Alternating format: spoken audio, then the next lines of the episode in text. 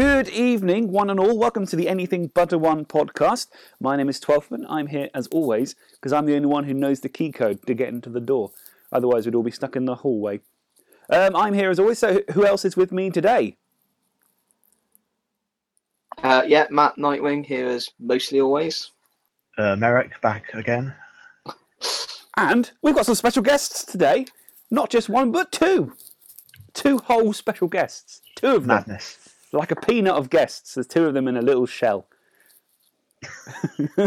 so we are joined by the. Stop laughing at me.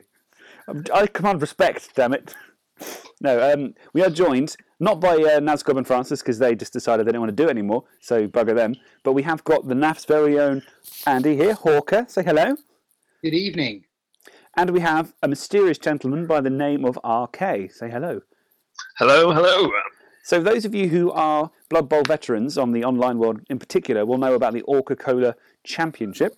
So, you will have known all about these two lovely chaps, probably. Um, and you are here to talk about it again because I believe it's being revived. Is that right? Oh, I mean, revive is perhaps not the correct word. Hawker Sorry. can tell you all about the um, how it's been running for years, um, but now we're doing uh, Blood Bowl 2 as well. So That's what I meant. I think I did use the wrong word. Up, not migrated. Yeah? that's that's probably better. yeah. Updated? That as well. Brought into the, the, the fold of the modern age. Ah. See, I know what Yes. I'm talking about. okay. Um, we're also going to talk. I'm lying. I don't know anything. Um, we're also going to talk a bit about the NAFC, which is happening one week today. In fact, one week today, it'll be halfway through. Indeed. So that, that'll be exciting. And we're hopefully going to talk a bit about this Skaven roster uh, because we should probably talk about rosters again because it's been bloody ages. And as I was saying earlier, we had one bit of feedback and we have crumbled. We have crumbled under this one bit of feedback and have changed everything that we're doing. We, I love we- how yeah, we I- I submit love- the slightest bit of peer pressure. Yeah, you suggest something, we'll talk about. We'll talk about it. I love how you're suggesting that taking the advice of the fans is a bad thing. The fan, no. Singular. No. Just, just the one. Yeah, just the one. Yeah. okay, then. So let's start with OCC, Orca Cola Championship. I got an email a couple of weeks ago saying, hey, Orca Cola Championships is happening. Some stuff is changing. Can we come and talk about it on the podcast? And I said, no, how dare you? And someone played some music and it all went great. what was that? That's, that's totally my phone, which I failed to switch off. One day, Matt will remember to switch his phone off before he starts recording. Uh, it doesn't seem very likely, does it? the best bit was a few weeks ago when his phone kept buzzing to get going messages. So Nazgob started messaging him to tell him to turn his phone off, which was just causing more vibrations. anyway, so the Orca Cola Championship. I don't know a huge amount about the history of it. If only we had someone here who knew about the Orca Cola Championship, Hawker. I do. Would you like to tell? What is it? Orca Cola? What's it called? Orca Cola Championship. Now, it's been running for a good number of years. As to how many, I don't really know. Um, we're currently on season 33, 36. 36. See, I'm Wow. out that's already. Um, for the OCC one, the original Cyanide Blood Bowl game. okay. and each year would probably have anywhere between three and possibly four seasons in it because they run every three months plus It's- time to change over and so on and so forth. Yeah. So from that, anyone with a calculator can work out how many seasons we've done approximately. I'd say six or seven years. Yes. Gosh. Yeah. And you've been around since Now the what? beginning, okay? No, No, that's Hawker's part. So he, he'll tell you a bit about the history, I think, because I'm, I'm fairly new to the game. So. Like- Okay. joined in season five, I think it was, and the original setup due to the forums that we was we had every tier had their own part of the forums and so on, and that quickly changed when the client changed slightly with the release of the Dark Elf add-on. Oh, Uh, wow. I remember that when they re-released the game again, but with one extra team. Yeah. Yeah. Pretty much. because that's what you do, isn't it? and um, yeah, it's been going strong since. We was having anywhere in the region of sort of two to two hundred and fifty coaches. Bloody hell. Um, Zephyr was instrumental in the whole thing. He started all in beta, um, and, and And- he kept it going from there.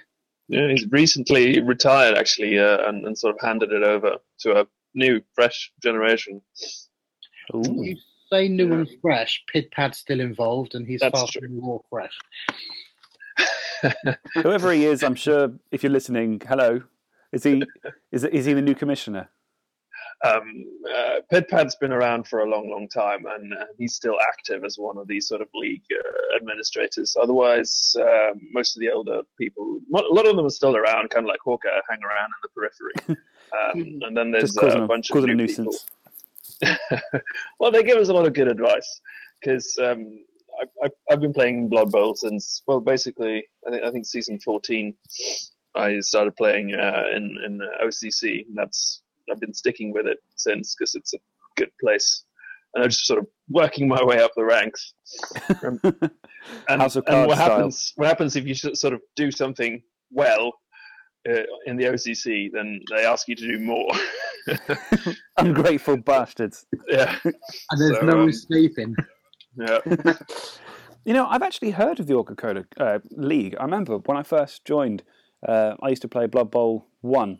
When it, back in the days when it was just called Blood Bowl, Yep. and there wasn't a Blood Bowl two for it to be compared against. And I was looking for leagues and stuff, and I have a mate, and I swear he played in the Orca Cola Cup, but I don't want to say it in case I'm wrong. Very, But I think he did. What was his name? Historical George. He, he played Does not Skaven a lot. bell. George Is Kirk. Um, I think he might have done. Oh, George across the bridge in Bristol, George. yeah, yeah. what's his- Yeah, yeah. yeah, that's fine. Yeah, I His- think he his did. Brother he played halflings as Cathlonius well. or something. Yeah, he scored with the Tree Man. He kept telling me. He tells me the story Yes. once he scored with the Tree Man. Yes, he did. He Got played- that one story. Yeah, Yeah. to be fair, if you score with a tree man, you're going to keep telling that story. That's Brother true. Kane. That, That, is was true. his username. Brother Kane. Oh, Brother Kane. Yeah. Oh, yeah. I- Even I know. Uh, know he's been in the Orca I remember him from when I used to play. Yeah. Ah, I so think there we yeah. go. in, in, in line with what you was just saying now, important to mention that whilst Zephyr set the whole show up, he started off as largely the, the league commissioner and soon expanded the, the group to a guy called Ray. And there was somebody else, but I can't recall, as he sort of stepped back a bit or needed support and help. And then that largely grew again to Doomy, a guy from Scotland, and Pipad. Um, and then as more and more duty stepped up and as he stepped back from things, different people stepped to different place. And it again, Dode was involved, who's had a large part to do with the cyanide groups. Um, yeah, I see his name popping up all over the place. I don't know Yeah, whether Dode's, he's like. Dode's everywhere. So, Yeah. yeah. So is he is he a Part cyanide machine. employee or is he not? No, he wishes. Oh, No, Okay. no, I don't think he actually. Actually, I don't think he wishes that at all. But Oh. he, does, he does do a he does do a lot of work, uh, and, and he works with um, the CCL now, which is the um, Cyanide Championship League, and sort of helps uh, administer that now. So that's probably why most people know about him.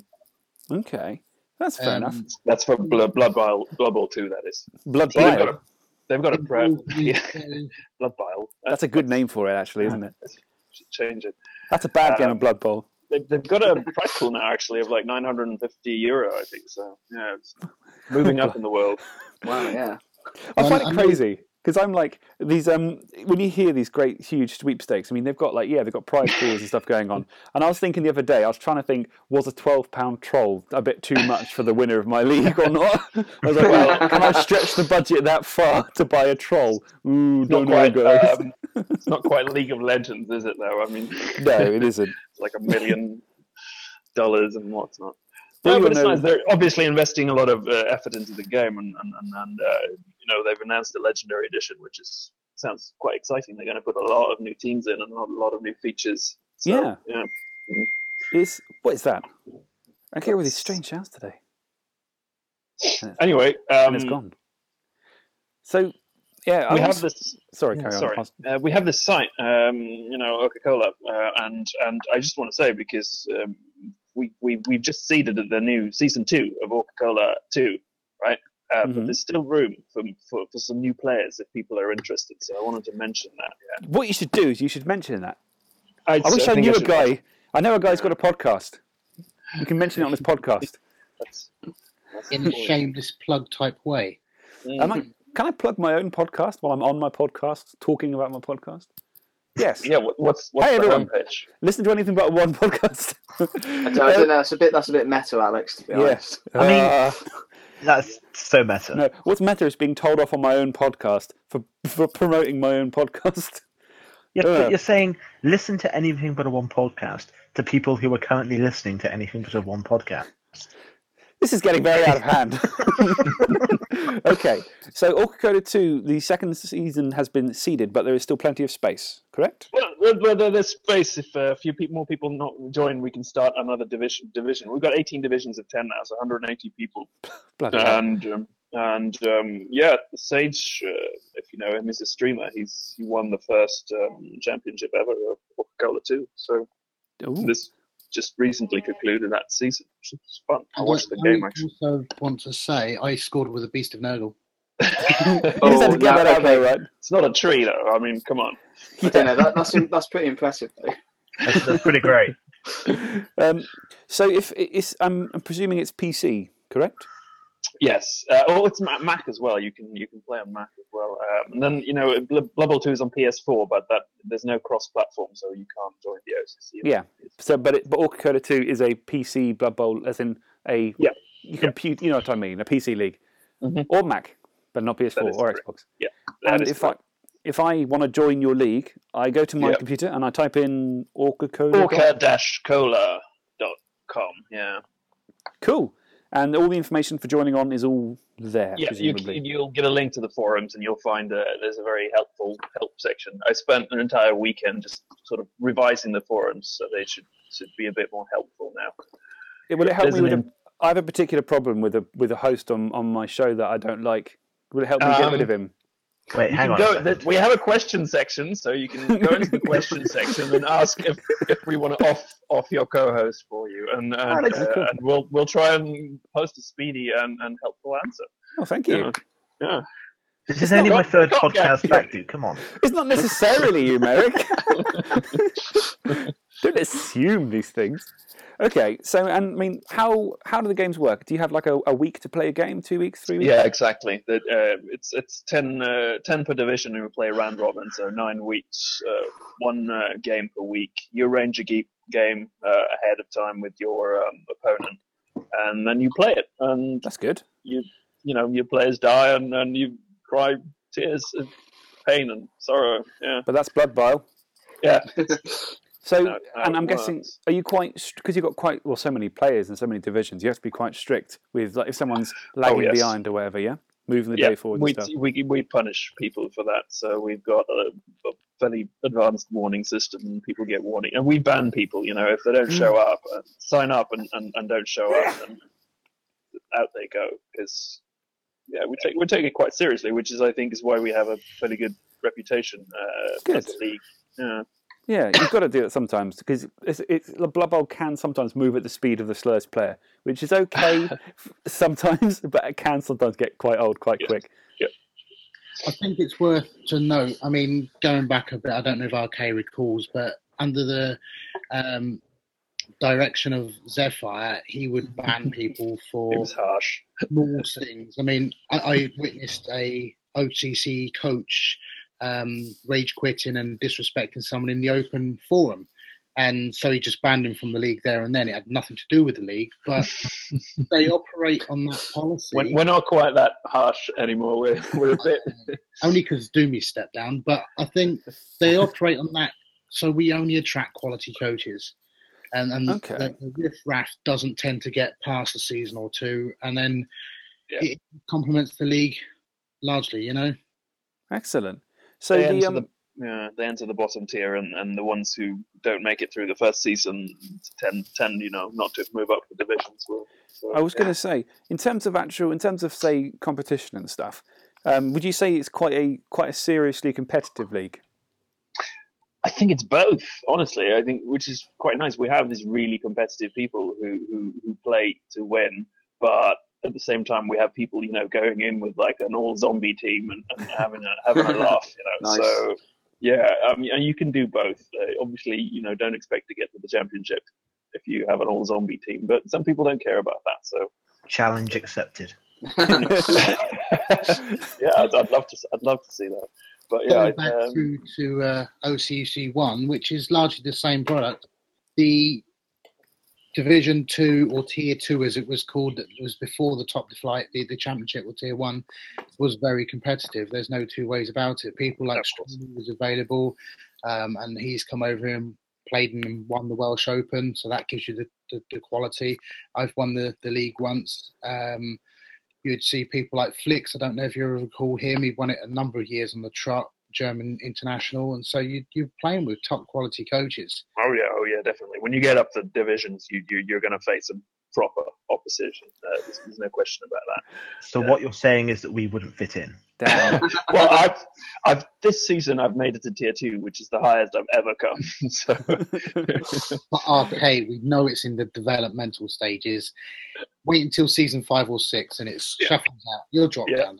That's true. It's true. okay, so I will. No, I will. It's, I'm, I'm not a brilliant player. I, it's, it's not my thing.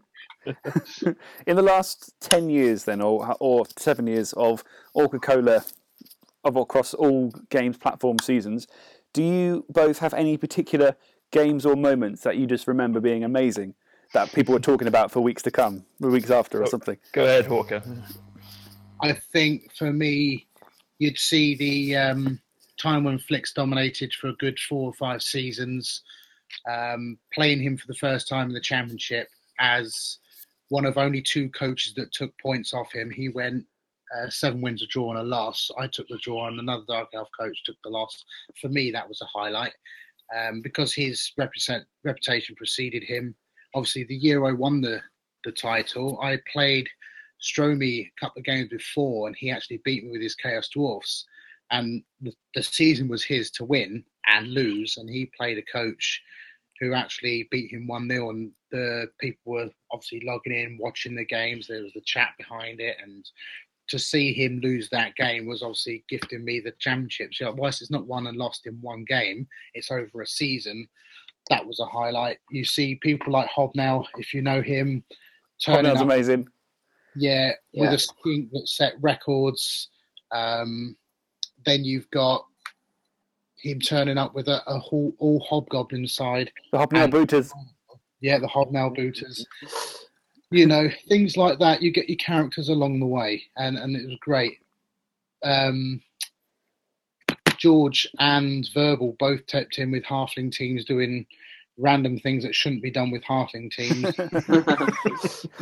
One day- recall movement full tree that was and a halfling side, which is absolutely phenomenal. You know, All right, on um, Hawker, on Fumble, I, I've, I finally got my, my dream halfling.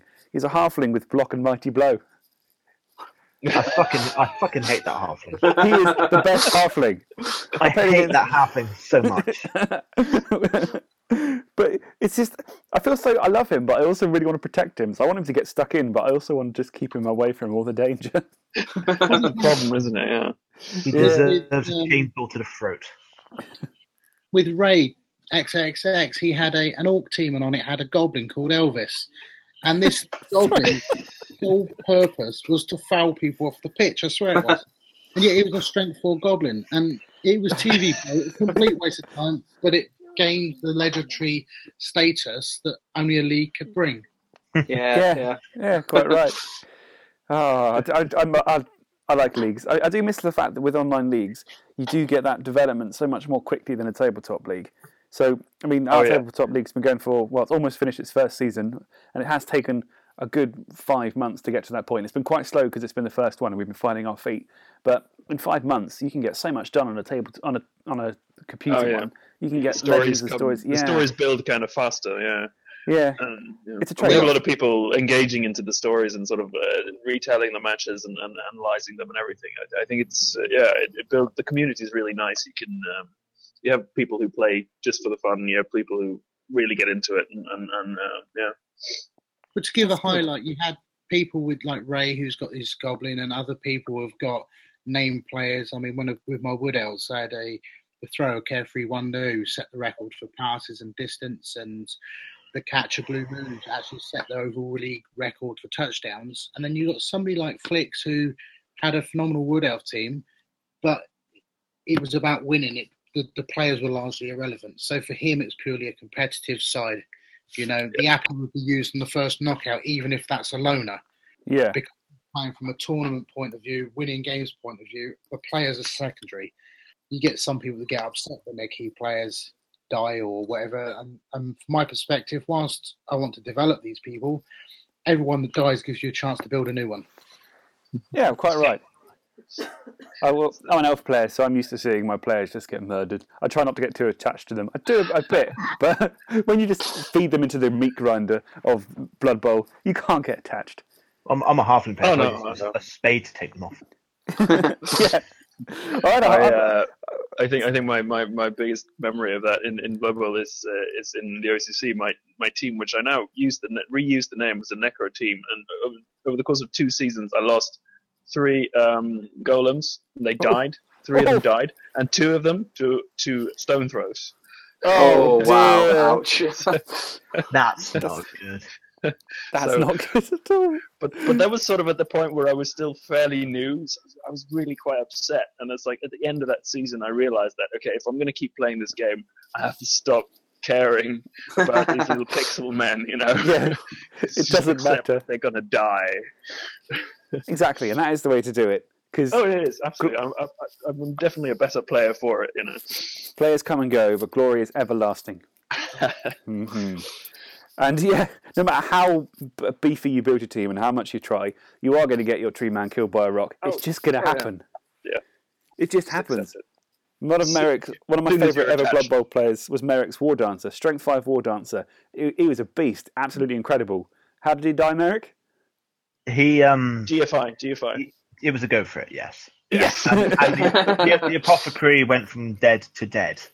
Yes. So um, and what are you going to do, eh? What are you going to do? You just go, oh I'm well. going to constantly mourn him. Really, is what I'm going to do. he was my favourite, but what he did do, which I've talked about in the past, is gave me a completely wrong way of playing Wood Elves. I've had some Wood Elves. most, most of my games of Wood Elves I've ever played have been with that War Dancer, so it completely twisted you a little bit.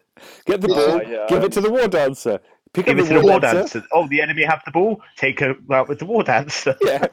This, uh, this is the trouble with league play. You can get some phenomenal players that your whole team evolves around. And when that Oh, player's gone, your team disappears. Yeah. Oh yeah, that my, my the Yeah. team was retired fairly soon after he died. Yeah, yeah. yeah. Kind of lose I've- the. I don't know what I'm going to do when my ogre team finally loses his my, their agility for ogre. I don't think they're going to be able to carry on anymore. Just for Your respect, agility- you know. What? I have Your an agility. agility- f- I have an agility four fit. ogre. Yeah, but he's agility four. It doesn't Yeah, matter but that he's shit and Alex- hasn't scored Alex, a that's- touchdown yet. that, that's going to be a bad day when he dies. I don't. You think agility four ogres would be quite good, but it turns out they're They're not. really not.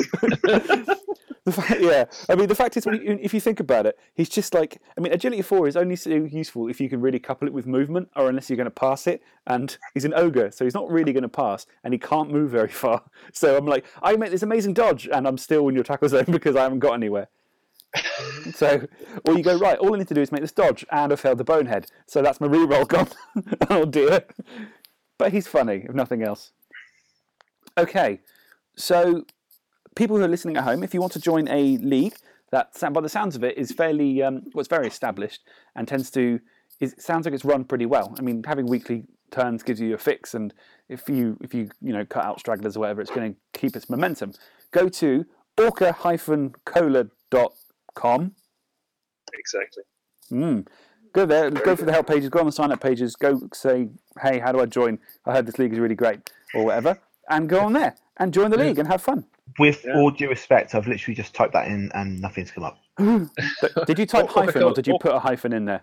No, I typed. Uh, no, I I put hyphen. It says currently updating. Hi there. We're currently in the process of updating the site. Really? Oh. Oh yeah, so it does. So don't go there just yet. Yeah.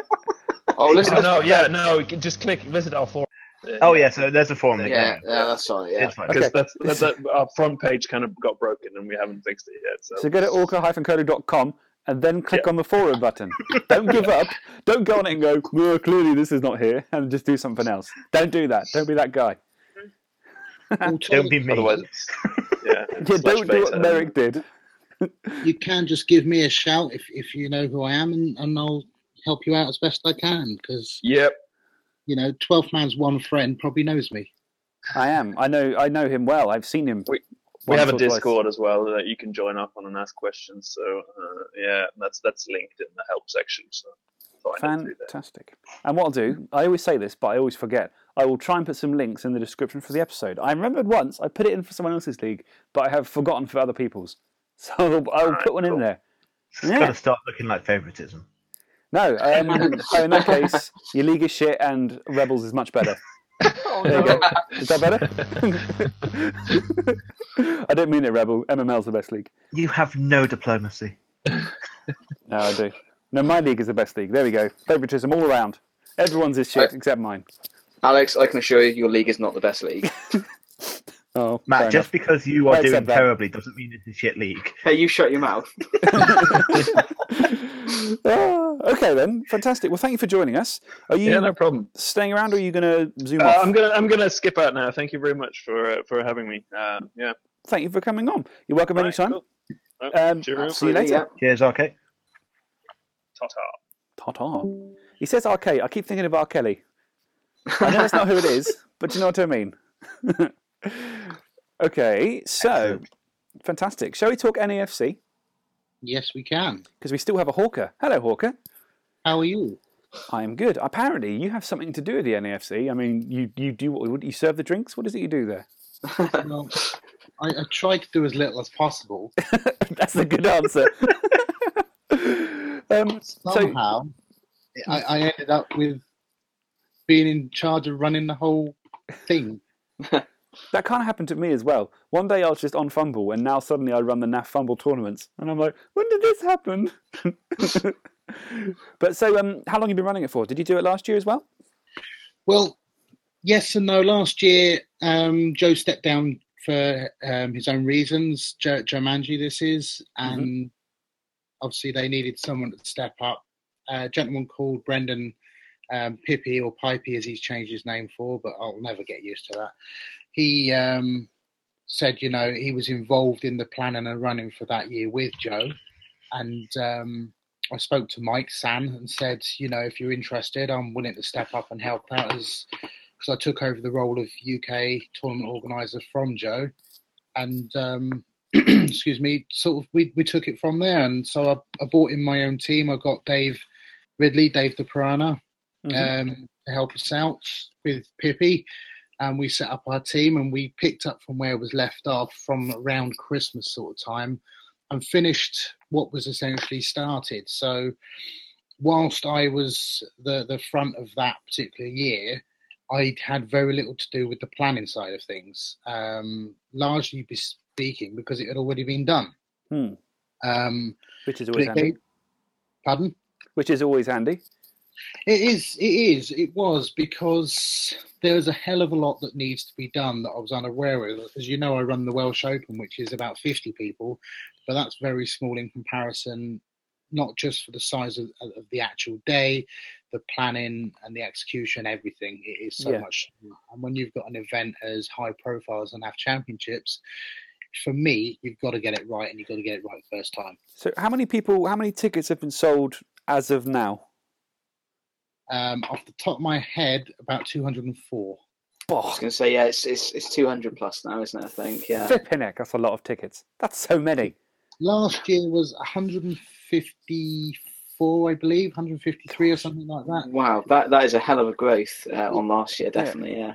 Well, Yeah, it's a 33% increase, and, and that's massive. Before that, I think it was 2011, the biggest NAF championship was, as in registered players actually playing, 189. it's nuts. Um, I do get emails and, and contacts daily as to if there's more tickets, and also some people that can't come. So it will change. The numbers may drop below 200 on the actual day. I might turn up outside and try and flog tickets for ten times their price, like a like you get those people outside like gigs and stuff. Scalper, Alex, That's scalper. it, scalping. Yeah, I mean, it, I, I I think last year we had somebody actually turn up on the day and pay on the day, so it does happen, which is a pain in the ass for me. But Yeah. Yeah, yeah. So don't if you're listening at home, don't try that. I mean, if you're desperate, but that probably isn't guaranteed to work. So don't necessarily just turn up and hope to get in. you'll get Yeah, in. Okay, okay, do turn up. You can just turn up who you want. It's fine. Turn up on the day. Don't worry about it. You, you can get in. It's just that Andy won't like you very much. Oh well, all right then. pain in the ass to administer. That's all. Um, Yeah. Well, it I- is. I um, imagine it's a nightmare crazy. to organise. It's crazy. It really is. Yeah, well, I mean, the biggest tournament I've been to, I think, is actually Sorbal, the one I just one I just went to. I've not actually been to a NAF Champion or the World Cup yet. I haven't managed to get myself to a big one, and that's got sixty people. So, I mean, it must be absolutely mental having that many people. The atmosphere must be incredible. The the atmosphere between the two is. I mean, Sorbal's great. It's a one day event. Um, you know, the Welsh Open being fifty people is also great. Of course, I run Mm. it, but it's great. Yeah, But it is great. the atmosphere or the community spirit that likes the NAF Championships has, uh, or the World Cups have. The Euro Bowl for me, if you mention that, I've been to a couple of those. Again, it's a very different niche because it's not. It is. It's a very competitive niche, and it has got the community spirit, but not like the World Cup has, and not like the NAF Championship does. Mm. I'm so gutted I'm missing it this year. I'm so so gutted. Yeah, So di- we've di- got to find ditto, ditto, yeah. Yeah, but if I'll it makes you feel any give better, you all very in, Well- intense updates. I was um I was meant to be refing, and I was just going to follow Merrick around and keep calling all his games. That's all I was going to do. a legal procedure, Merrick. You was No. going to be doing our media as well. Yeah. Now I have to find a new one. Sorry, I was going to be taking photos and all sorts, live streaming. It was going to be awesome. But if it makes you feel better, I mean, I'm currently I'm sitting on the floor with my laptop on a box next to a new fridge, freezer, and a washing machine. If that because I, I am literally moving house on the day of the NAF Championship. I'm surrounded by oh, stuff at the Oh. moment. I know I'm so gutted, but Well, you could well. kill two birds with one stone and just move to Nottingham at the last minute. You know what? I last, considered last that. minute change, yeah. we actually looked into that because we could almost afford somewhere up up, up in the wilds of Nottingham, but then we thought uh, Nottingham, so we changed our mind. It, it is it is cheap up there. So Sorry, how, guys, how are you gonna how are you gonna run the Bristol League from Nottingham? Well, Um, I know how this is going to happen. See, not only do we come over to Bristol, us Welsh lot, and take all your trophies, we've now Oh. got the organizer, and he's going to run ours instead. Yeah, well, there's that. Soz. Let's be Yeah. honest, you, you can have him. Charming. that is the thing. That is a question I have yet to answer in my head because I'm obviously I'll be still be working in Bristol, so I can still get involved in the Bristol League. But it will. I'm also like it will be a lot easier to just do all the Blood Bowl in Newport instead. So Like, um, ima- imagine if like Loki went over and hosted the Welsh Open. That'd be what it'd be like if you were doing Bud- uh, Gert Bowl. well, I still It am. would've been- Yeah. That's right, Alex. Alex, just just run the league from Newport. It'll be fine. Well, what I thought about doing, which should be could be a bit of fun. I mean, this is a bit nuts, but it could be fun. Is I could just make two divisions: a Welsh division and a, and a Brit- an English division, and then the playoffs will just mix the two. There you go, easy That- peasy. that's a great idea. Yeah, So two entirely separate leagues, and the playoffs are just mixed. That that's that's great as long as I can choose which one I'm in. You're border hopper. But we'll get on to that another time. So NFC, um, it's held in Warhammer World. No, right? it's Oh, held. sorry. Mm. It used to be held in Warhammer World. Oof, Um, All right then. Go back a little bit of time. It was the Blood Bowl um, major, and then when Games Workshop stepped away and handed it over to the NAF, it became the NAF Championships, and it was held in Games Workshop for two years. Then we moved it to the uh, conference centre in Nottingham, where they've got hotels on site. They they provide everything for our need, and it truly is phenomenal for what we need. Um, and it's been there since. I believe that was 2011 was the first NAF Championships, so it would have been Hmm. 2013 possibly at the conference centre. Excellent. Oh, I think that sounds about right for because that's, years, that's the first one that I looked into going to, and it and that rings a bell. So Have um have Games Workshop um, been in contact with you regarding recent the recent NAF championships? Have they tried to kind of get involved in any way, or are they still letting it be very much a NAF thing? I don't get involved in that side of um, the NAF, if you like. Mm. That's something that Sam can answer, Mike. Um, I know we've got people within the NAF that are still in touch and have good communications with Games Workshop. I believe Gegster's one of them, Paul Gegg. Yeah. Um, I believe Mike's in contact with them and stuff like that. But me personally, I run and sort out the UK as such as for tournaments and sort out the NAF championships. And largely speaking, the team I've got involved, the team of uh, RTOs look after themselves, so I have very little to do, which is my kind of job really. Yeah. Okay. So um excellent. So looking at 204 coaches, it's what six games? Six games, yeah. So, what if I imagine you with that many coaches, you are going to get a bunch of coaches who are on six wins, presumably. Um, I believe last year there was only the one coach with five wins going into the last game because there was four wins and draws obviously happening. yeah. Um, and one of those, because I remember having a discussion with Simon Fisher about, you know, you need five wins to go into the finals. And he was saying you can do it with four and one. I said it'd be surprising. But cut a long story short, one of them actually got into, I believe they was the one that actually won the tournament.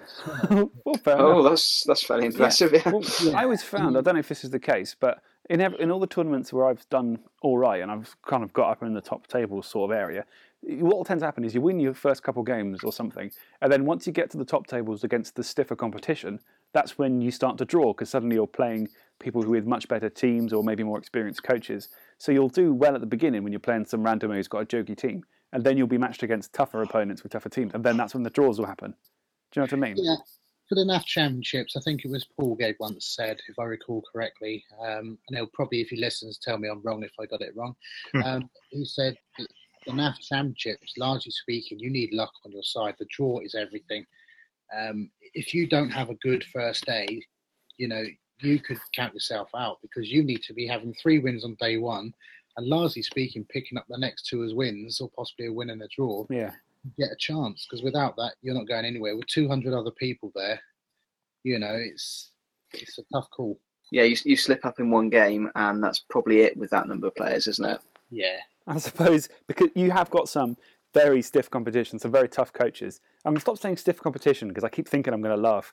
Some very tough competition. There we go. How very pure 'Cause you are could- Alex? Thank you very much. We do. We are a highbrow podcast after all. So you could turn up. You could turn up and you could th- think, um, "This is going to be great. I'm going to have a great game." And then yeah, you're, you're matched against Joe Mangi or something, and you just go, "Oh bugger." Or you can be matched against, you know what I mean? Like the best coaches in the country You turn up for just this particular event. That's this is the event they want to win. So you are going to get the, the hardest competition you're probably going to get in the entire UK. And if you if you just if you come across someone like that, you're just going to get pounded. But then if you come across someone who's turning up with the halflings or um, ogres just for a laugh or whatever, then you can end up getting catapulted into the top of tables, I guess. With that many coaches, anything could happen. Well, Yeah, I'm I looking mean- forward to helping people. you're not just looking at that you've got people traveling we, last year i know we had guys from um the united states you obviously get Blimey. spanish your french and your italians coming across your danish a lot of those and you're talking international coaches there so it's not just uk coaches you're talking It- about It's a pretty massive pool of players, isn't it? Yeah. Gosh, I wish I was going so hard. Yeah, is there is ditto. there a bar there? Is there a pub? Can you get drunk? yeah Ah, even better. So- Never mind. Next year, Alex. Next, Next year, we'll year, next year. Well, next year I'll probably be. I can't get drunk if I'm if I'm doing. Next year I'll do media stuff. Um, if, can if get you have me, drunk media stuff. I was going to say I can't. Can I? live stream would be more entertaining if I'm. I suppose. Yeah, I'm staggering over doing the live streaming and over here. no, okay. Um, so, anything else to say on the NAFC? Um, I Are you don't. comp- know. I mean, I'm assuming you're not competing, Hawker, or are you competing? I am. Yes. You are competing. Ooh, Yeah. The, the I've got a team of referees in uh, the Piranha Wall head ref. I've got Jim Jiminy who went six and zero with Wood Elves one year and won the thing. So who Um, knows? Bloody hell! Who knows what he's doing then? apparently so. Um, I've got a gentleman coming from the Isle of Wight to be one of our refs as well. So- Represent. Sorry, I'm, I'm from. I'm born and raised on the Isle of Wight, so I have to shout whenever I hear it. it's an inbred thing. It is. Oh, Wiltshire lad says what? So we've got three non-playing refs. I also am very high up on utilising the UK NAF staff to be my non uh, my playing refs.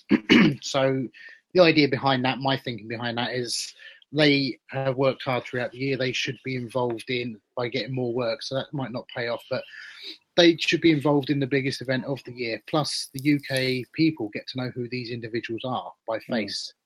Um, so that's my thinking behind it, and it's you know, so we've got a good team in there. Plus, obviously, the the, the, the quality of the coaches they do police it and run it themselves. Yeah. if you're sitting two steps down from like Lycos or whatever, and you've got a rules query, you could you could probably just go, "Hey, uh, how does this work again?" And they'll probably be able to give you an answer. and it's it's also fair. I mean, Lycos has been playing with this, I think, forever. Um, I think, don't quote me, but since time began, yeah, I mean, last year I think it was he just leaned over and he asked me a question on stuff. So they're not infallible, but they also know their limitations. You know, and it's everybody's there to help each other and run run a smooth tournament. It's Yeah. just the three guys are impartial. If one of them needs to step in because we've got an odd number, we can. We've covered that.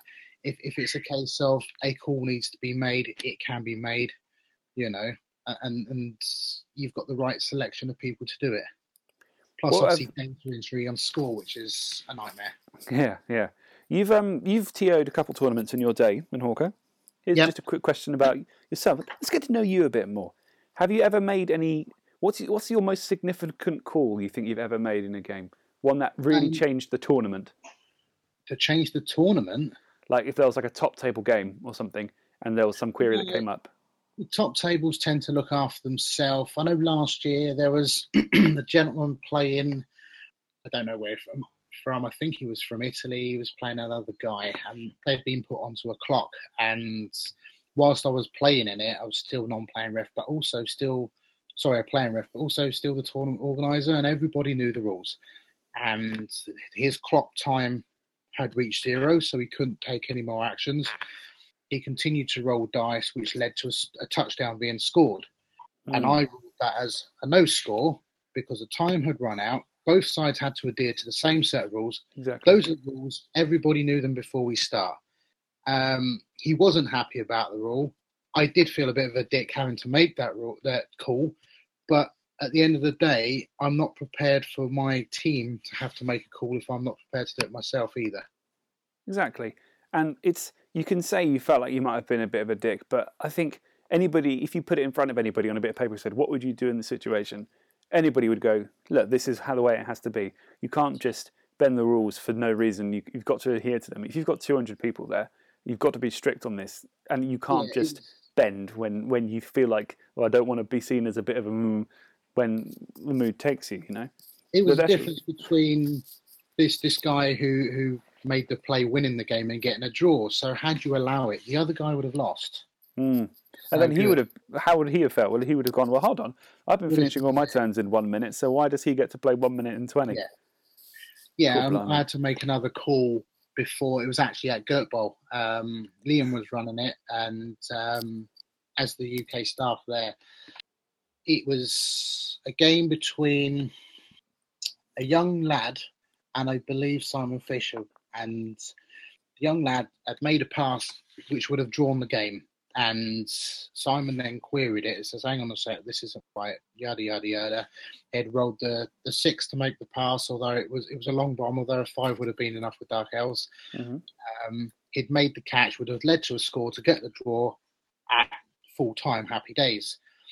And Simon questioned it, say, "Hang on a sec, no, this is wrong. Ask advice." And the guy had actually passed 14 squares. As you know, 13 is the maximum allowed. And I said, "You Hmm. can't make that pass. He's out of range." Hmm. Um, the, the young lad got a little bit upset about it, and I said, "Hang on a minute, it's not finished. You can pass to this square. You've made the pass roll. If the bounce is correct, it will bounce into his hands. You can then catch. You will then get the draw. As it happens, Sod's Law says it doesn't bounce the right direction. You end up Yeah. losing the game for it. So you see a youngster going from elation and happiness to now not so happy. Uh, I think there was a tear shed, which makes you feel even worse. Yeah. Um, but I think I think it was one of the catering bunch, and his his tutor turned around and said he needs to learn to deal with this. He needs to know how to deal with loss as well as winning, and that's a valued part of it. And not a nice call to make, but calls have to be made. Absolutely, yeah. yeah, yeah. Yeah, it's it's not easy, but No. you've got to do it because otherwise you'll get people trying to push their luck a bit. I mean, not saying everybody would do this, but you get people who knowing, hey, the referees are a bit soft here. I'm just going to try this. I'm just going to do that. I'm going to move this guy an extra square. I'm going to do this, and before you know it, it just becomes a joke, doesn't it? Yeah, there, there, there'll be sneaking 12th players onto the pitch, all sorts. Look, you one time, well, one or two times, like how many times? Occasionally, it happens All right. Errors, are made. I remember one error. I was playing a young coach, and I think it was one of his first seasons. I don't know if you've heard of him. I think his name was Merrick. Uh, and it was a lovely Gert bowl, and he he made the mistake of I think it was game three. Turned up, and I've got my wood elves lined up, and he knows where I'm going with this. And he turns up with his Skaven and says, "I've taken no casualties yet. This is great." And then Uh, oh dear. I think it was seven 0 later and eight casualties. Oh, brutal. I'll let Oh, him yeah. tell the rest what of the you've story. done, you you what you've done in that game is you've taken a bright-eyed young lad, only 19 or so, 20, first ever tournament, and you've bent him over the table and destroyed it. But we learnt that day, as you said, you're going to talk Skaven later, that you need to have four gutter runners and not two. Did I? Okay. Was that was was I still only running two back then? Yeah, you didn't have four in the team. You only had two. I- And you um, deserve as anything that came to just you. in in episode one, I only I only used to have two models because that's what the team that I bought came with, and uh, This Oh, poor that's kid, just- his first ever tournament, he couldn't even afford four gutter runners. He scrapes together just Hey. enough money he saves over the years to buy himself a team, and he sits at his table, finally able to realise his dream of playing well, in the big hang on a tournament. second. And Hawkins sits on a there. second. What's up? Game three, I'm playing a coach of Hawker's capacity in my first ever tournament. I was doing fine. He's doing alright at that point, yeah. I'd Fair won enough, a game and then I promptly won another game five one on on day two. So I was doing all right. I'm on your side here, Merrick. Fine. Fuck off. It may not, sound, it may not sound like it, but he is. May not sound like it, no. All right. That's the Is only that- tournament I've taken two gutter runners to. It was a learning experience.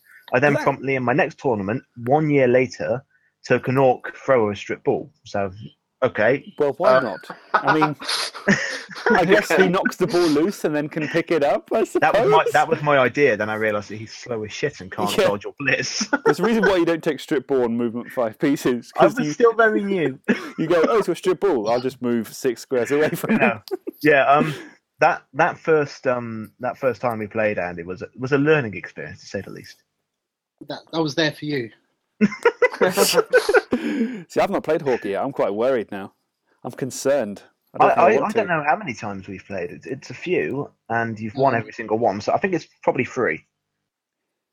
I know we sat down last Gert Bowl to play, and then the draw got changed, and you was very happy about it. I was pretty happy with that because I was using halflings against your wood elves. It probably would have been seven 0 again. Who was running Gert that day? What an arsehole. Who, who gets the draw changed on the first, like, sat the first game? What an idiot. Whoever that was.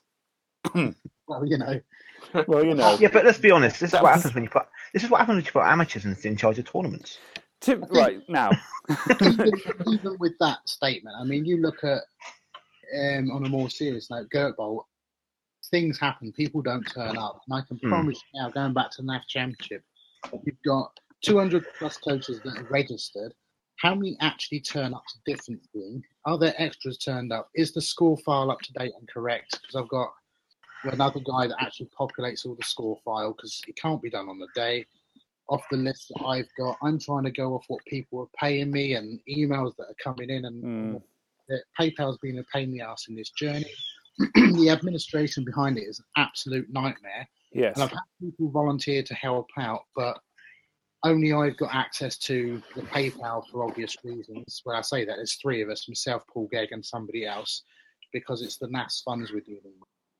The Mm. NAF email, I can't have everybody looking at that, and it's just it all falls down to a select few to, to organise and run. And then on the day, such and such doesn't turn up. They decide on day two they've had a bad day one, they don't want to come. And, you know, draws and redraws have to be done. I'm just hoping, fingers crossed, NAF Championship, it won't have to happen, but I'd put money on it, it will. Yeah, it's, it's it's sort of thing where it, yeah, it, it does happen, doesn't it? So And the more people you have, the more likely something like that's going to happen. You know, just law of averages or whatever. Yeah.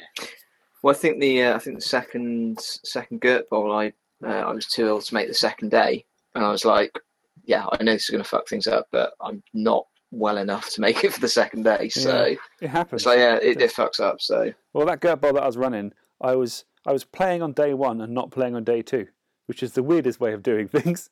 Yeah, we had a chap yeah. who couldn't make the first day but had paid and wanted to come the second day. So we were like, oh, okay. I So I can't had- remember who actually won that tournament. Uh, oh, some bellend. I don't remember.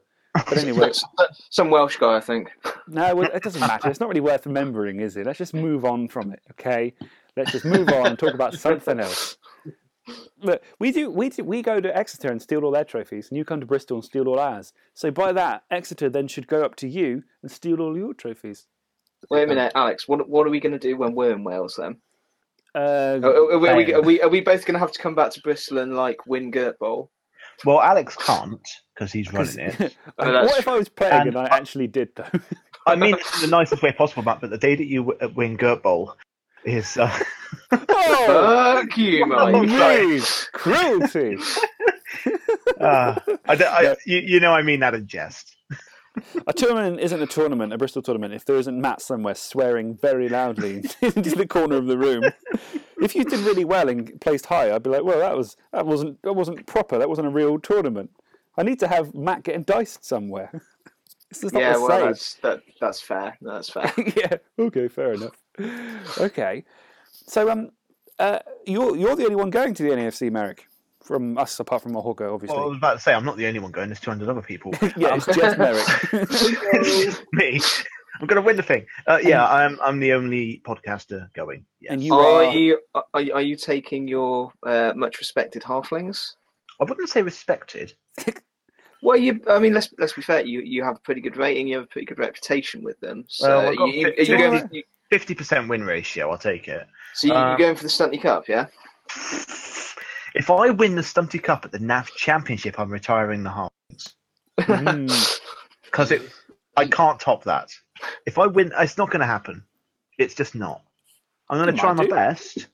I believe there's a thread on TFF about halflings at the NAF, and then maybe pushing some 20 halfling coaches. Yeah, Bring that's. Yeah. essentially what we're looking at. It's um because this this happened a couple of years ago, didn't it? There was a big push to bring halflings to the NAF Championship. Bring the fling. Um, yeah, uh, and now it's happening again. Uh, I think there's a couple of coaches taking halflings who are pretty damn good with them. Um, and Don't of course, I'm you, not you- going, so you don't have to worry about well done, Alex. Okay, but what you've also got to take into account that it's not just the halfling coaches. You've got to think of goblins and the ogres as well. Ogres will never win in a Stunty Cup. Not, not, not in a tournament as big as that. Well, you never know. Ogres won the Stunty Cup at the NAF before. Have they? Yeah. Um. The uh, do you remember the Avenge Ogres? Yes. I think they've won it. Oh, fair enough then. I stand corrected. You've also got to look, the NAF Championship for a stunty team is more down to luck, I would have said, than a lot of. It's it's going to involve luck of the draw. I think there's going to be definitely a few stunty versus stunty matches. The winners of those are going to be up there, definitely. Um. Also, um, like for example, halfling teams who get drawn against. I mean, something that's good for them, like for example, Khemri, Chaos. um, Chaos. Um, Stuff like that. stuff like that basically There- uh, there's going to be a lot of luck of the draw as well as skill um, it's going to be very interesting to say the least You are And, going to get yeah, a lot of tier one teams though in, in something like the NFC because there is that that strong competition. There's going to be a lot of wood Yeah. elves, dark elves, dwarves, that sort of thing. and, so it's going and to be tier tough. one players as well Oh yeah, it's going to be tough. But could you imagine turning up and beating someone who's amazing with a tier one team with your halfling team? It's got to mm. happen occasionally. lucky and draw Podfrey and his dwarves for game one with your halflings. or or Rubik and his dwarf games one or J-Bone and his dwarfs game one or any dwarf team game one yeah. no disrespect meant to Rubik and J Bone and the they're rest. not on Podfrey's level of dwarfs I realise but I, I'll be honest with you I don't want to play any dwarf team Just ever. ever well maybe not ever It's I have I have surprising beat actually a dwarves dwarf. halflings before Whoa. I just googled Podfreeze. I'll search for his thing on, on the NAF membership thing. He's got quite a high dwarf rating, hasn't he? Yes, Really? he I does. think he's number one in the world for it. A 265.77 rating. yeah and pretty that's not even his hi- that's not even his highest rated team no, he's got Amazon's higher than that. oh, oh, this is gross. Oh, it must Pod- be pod- sick. It looks to me like Podfrey's done the 24 and has all of them above 150. He hasn't got Oh, ogres that's- above 150. no, no, ogres and goblins. Okay, fair enough. Hey. They don't. Do you know who has got ogres above 150? Oh, shut up, Alex. 150.07. That counts. Oh, Well, yeah, Arsenal above 150. my my main goal So- here. Sorry, carry on. No, well, sorry. What you were saying, Hawker? Yeah, I've sorry, got mate. Above 150. I think they're 167. What? It's pretty good. Yep. Um, Crazy. that's that's pretty good. I mean, mine mine were one sixty something. Um, then I did poorly at Bubble Bowl, but because this is a major, it's um double points both ways, isn't it? Yep. So we'll see what happens. Your halflings are one six three, mate. Bloody hell. That's crazy. That's And I think mine, I think at their highest mine were one six four. Don't hold me to that though. Maybe one six two. I've done one game with halflings, precisely one, and I have won one game. Therefore, I have a positive rating. Therefore, I shall never play them again. Retire. No, I have to play them actually because they're the only Stunty team I've not won a Stunty Cup with now. Yeah, you you have to take halflings to a NAF tournament, and then I'm going to also take halflings to that NAF tournament, and we're going to make it a oh, six, and we're going to make it a six game tournament. Actually, show over look, two days. We had a game of halflings versus halflings the other day, and we all know how that went. You don't You have had to a prove yourself. mighty blow halfling that cleared my team off the pitch. That is not allowed in halfling games. what a gentleman. What a good halfling he is. It's just that halfling team has got some disgusting players. I have several agility four ones. I have lots of block, and I block my blow one. So it's not really a halfling team in many respects. It's just a small human team. I think we need to drug test your halfling team. Anyway, Okay. We're, So- we're, stray- we're straying off topic here. Shall we then? Shall we move on to the the requested team roster dissection that's been asked for us what to do? Yeah. Unless right, you've got escape anything the else. good. Let's So go for next, uh, next episode. Yeah, see you later. So, those of you following this schedule will notice that Skaven were not actually supposed to be talked about this week. They weren't meant to be talked about until the very last week. Except I um, when Except we we're were not sure we're still going to be doing the podcast by then. yeah, I'll be dead by then. No, when we talked to, uh, I was talking to Hawker on Facebook, and um, we were discussing just what we do and everything. And we said, I said, oh yeah, we do a team blood section. What team do you want to talk about? And he went Wood Elves, and I said, ah, I've already done that. And you were like, oh okay, Undead, mm, done that already. Norse, no, we've done that. And I said, um, which of these three teams do you like the best? And you went, uh, I guess Skaven, maybe. So we're talking about Skaven. Excellent. That's pretty much it. Default, love it.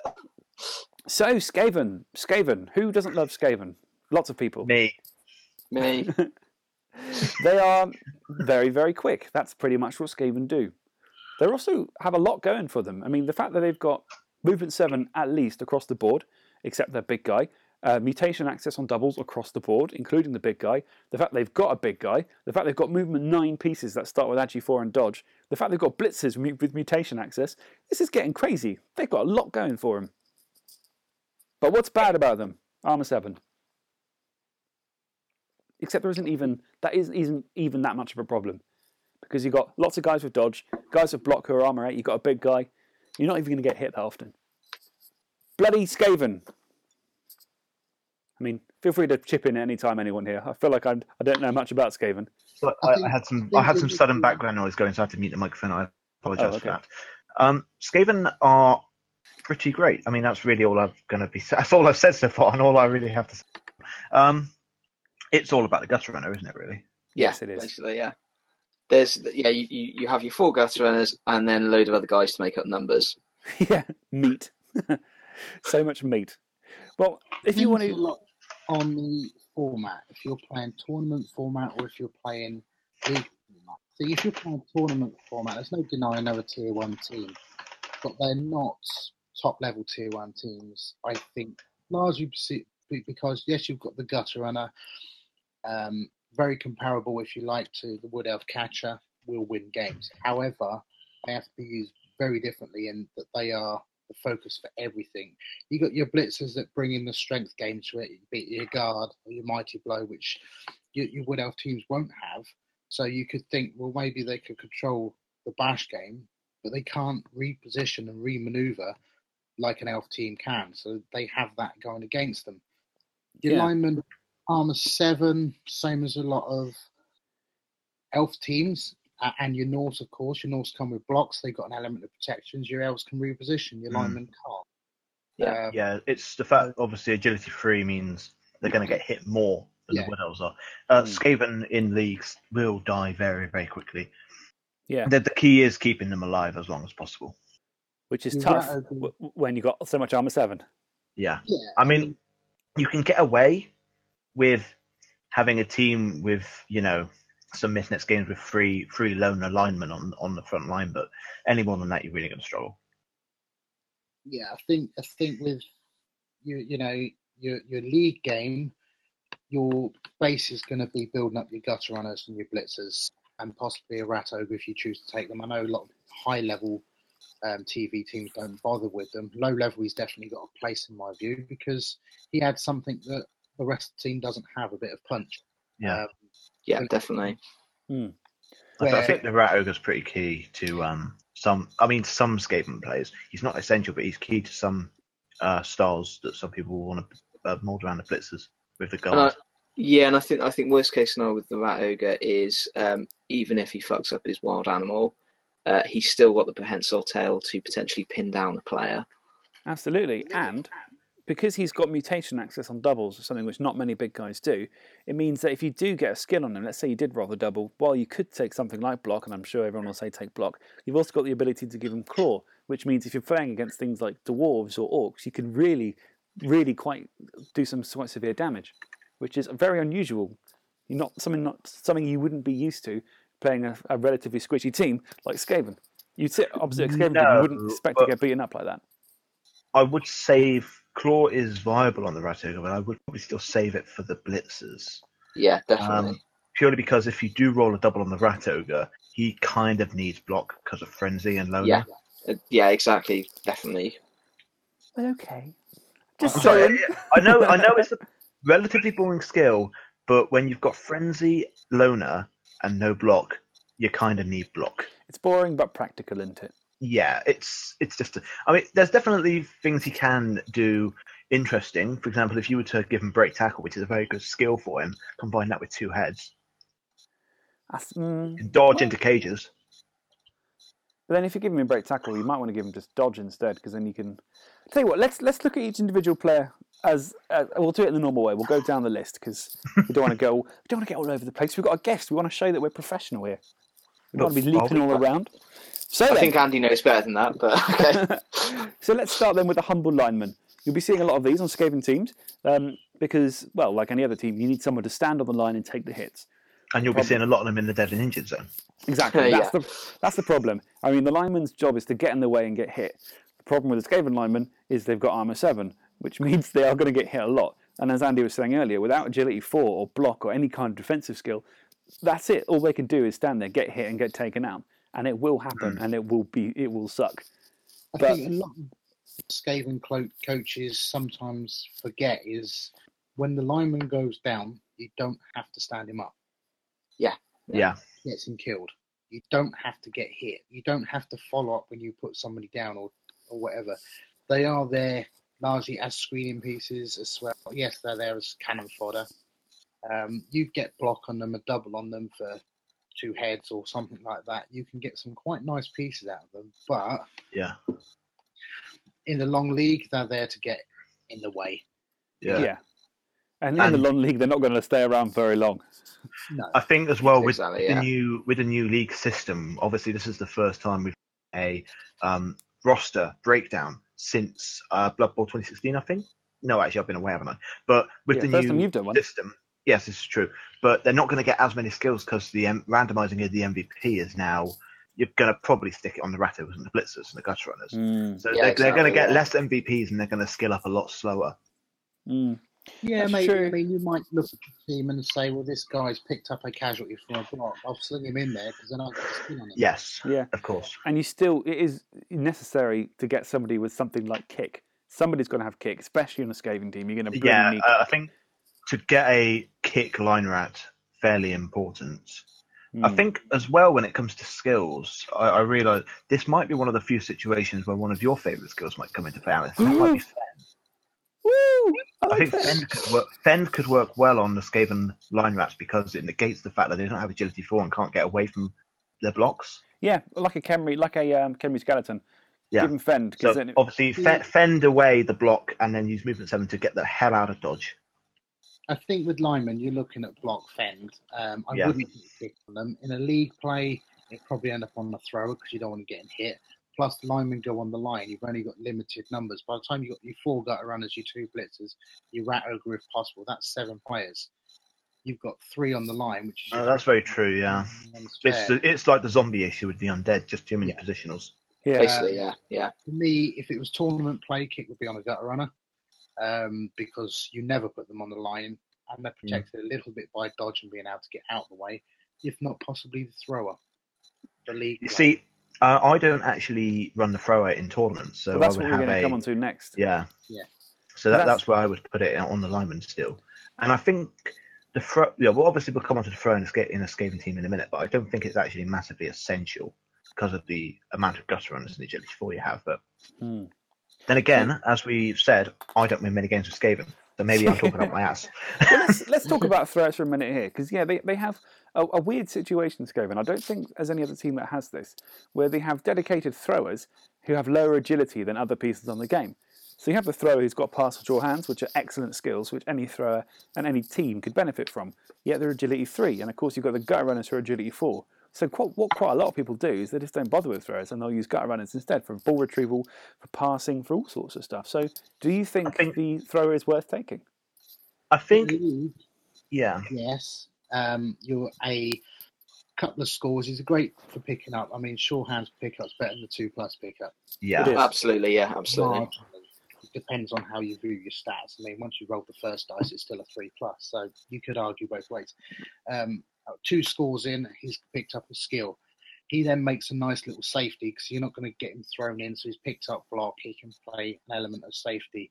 Um, like I say, if you pick up kick and you want to put him on a player, useful player to put it on because the gutter runners need other skills. Your blitzers need other skills. Your linemen are going to die. Yeah, don't definitely. Yeah, um, that said, if you get the double, it's easy pick up to get extra arms. Extra arms, yeah. Yeah. And then two two plus with a reroll, brilliant. Yeah, pick put big hand on him, and all of a sudden, i- in in a congested zone, it's a nice easy pick up or easier. Um, you pick up the agility on him, and all of a sudden, you've got a little bit of a gem. So I think he's got a purpose. Um, Mm. well, well, 20k more in a league, it's not too much bloat. In tournament play, depending on the value of the tournament, depends on whether you need him or not. Largely, he's a he's a leader caddy. Leader, caddy. that's exactly what I was about to say. He's yeah, a cheap- basically, it can yeah. be a cheap reroll, and of course, a way to get your hands into the team. Yeah, I mean, when you're looking at one-turn touchdowns and such like, do you use a gutter runner? Do you not? Have you got a reroll? Have you not? In which case, the throw is the person to pick up to make the ball, to move the hmm. ball to where it needs to be for one turn. Depending on what you've got available to you at the, you know, the rest of the uh, that that particular drive. Yeah. Hmm. So yeah, for those at home who might who might not who might have missed it, statistically you're better off using a three plus with a reroll than a straight two plus. Sounds crazy, but it's true. You're more likely to fail a single two plus than a three plus with a reroll. So it's better off to if you're going to do like a one turn touchdown or something, the three plus pick up with a reroll and the three plus pass with a reroll, if you have to do it, is better than a two plus two plus if you've got no rerolls. Yeah, because the way I used to do um, one-turn touchdowns with Skaven, um, the very few times I did attempt it, um, was to have the gutter runner do the um, ball receiving of the um, of the kickoff, because then he's quick enough that I might not have had to make a pass roll. I could have made a handoff roll, which um, reduces the amount of dice I'm rolling. Didn't always work, but um, that was just my theory. But I can I can see now, yeah, the, the thrower probably a better shout just because he's got built-in rerolls. And if you're going to be doing it on turn eight and sixteen, you might just not have any rerolls left. In fact, you probably Yeah. won't have any rerolls left. Yeah, it's quite probable you're going to need those built-in rerolls. Yeah. um, because you're not going to have any other option. Mm. So you, you, you reckon if you just roll a normal skill, then let's say he's in a league. So there's obviously things like block, which is always handy. Mm. Anything else you consider giving to him? Would you perhaps decide accurate could be a good idea? Yeah, I mean, largely speaking, do you want to be passing the ball? Passing the ball is not always a great thing um, because it's more dice rolls. In a league, you can compensate for that by putting skills on players. Um, but dice rolls are an element of chance for it to go wrong. So it depends on how competitive you want to be. Um, So normal skills will be looking at blockers protection, and so also he can hit things because it's a protected dice roll as such. Hmm. Yeah, definitely. Yeah. That makes sense. I sense. think the, the key thing with the thrower, rather than making him a thrower, is more to give him skills to keep him alive. Because Yeah. you're going to need him in the late game. Yeah, Mm. and the thing and the thing is, if you if you've given him block, given where he's likely to be most of the game, you know he can be your your backfield sweeper potentially. Oh, and also, Um, before Alex pipes up, I know I just said the main goal would be to keep him alive. Do not give him plus armor over movement. What you could do if you roll a ten. that's a, that's a discussion for another day. We will be having that discussion one day. The whole plus armor thing again. No, it came up. I've got a plus armor halfling on that team now, Merrick. I'm After our game, I pick plus armor over any movement for any play. I'm yet to think. I have got um, an arm. I took it on a uh, on a high elf catcher, and I haven't looked back since because it has saved his ass so many times. one. So now he's an Movement- Eight movement three eight. four eight, which is awesome, and he's a blodger, so he can just he's he's as tough as the blitzers. He just runs in and gets involved, which is awesome. But like I say, discussion for another day. Hmm. Rower, you've got to view him as a player that's useful but not key. Whereas Mm. your gutter runner is key, your blitzers are keys. On, on a wood elf team, your your catchers, your war dancers are key. On, on a Yeah. team, your black orcs and your blitzers are key. He's useful. He's got his place. He's got his purpose. Um, I think if you look at the wood elf thrower, I tend to take him when you need leader. If not, I'll take a catcher because he's protected by dodge.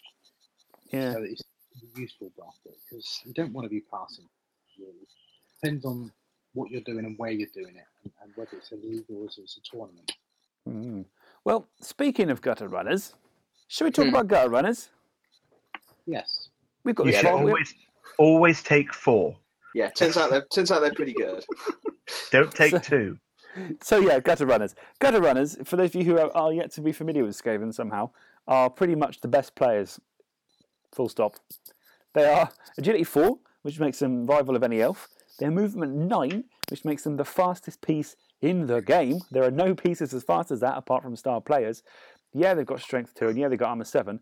But the fact they've got dodge as well means they are going to go wherever the bloody hell they want and do anything they want to do. And they're dirt cheap as well. They are pretty damn cheap. 80k. Yeah, it's a bit and they've silly. now got Weeping Blade.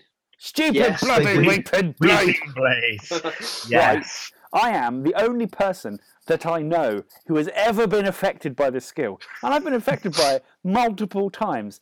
I had a game where I lost two skinks to cheeky fucking blitzes from gutter runners, who then both became missed next game. And online on FUMBBL, my amazing war dancer, my amazing shadowing stand firm war dancer plus movement, got flipping badly hurt by a stupid gutter runner, and then rolled a miss next game. I'm the only person I know who suffered from this stupid skill.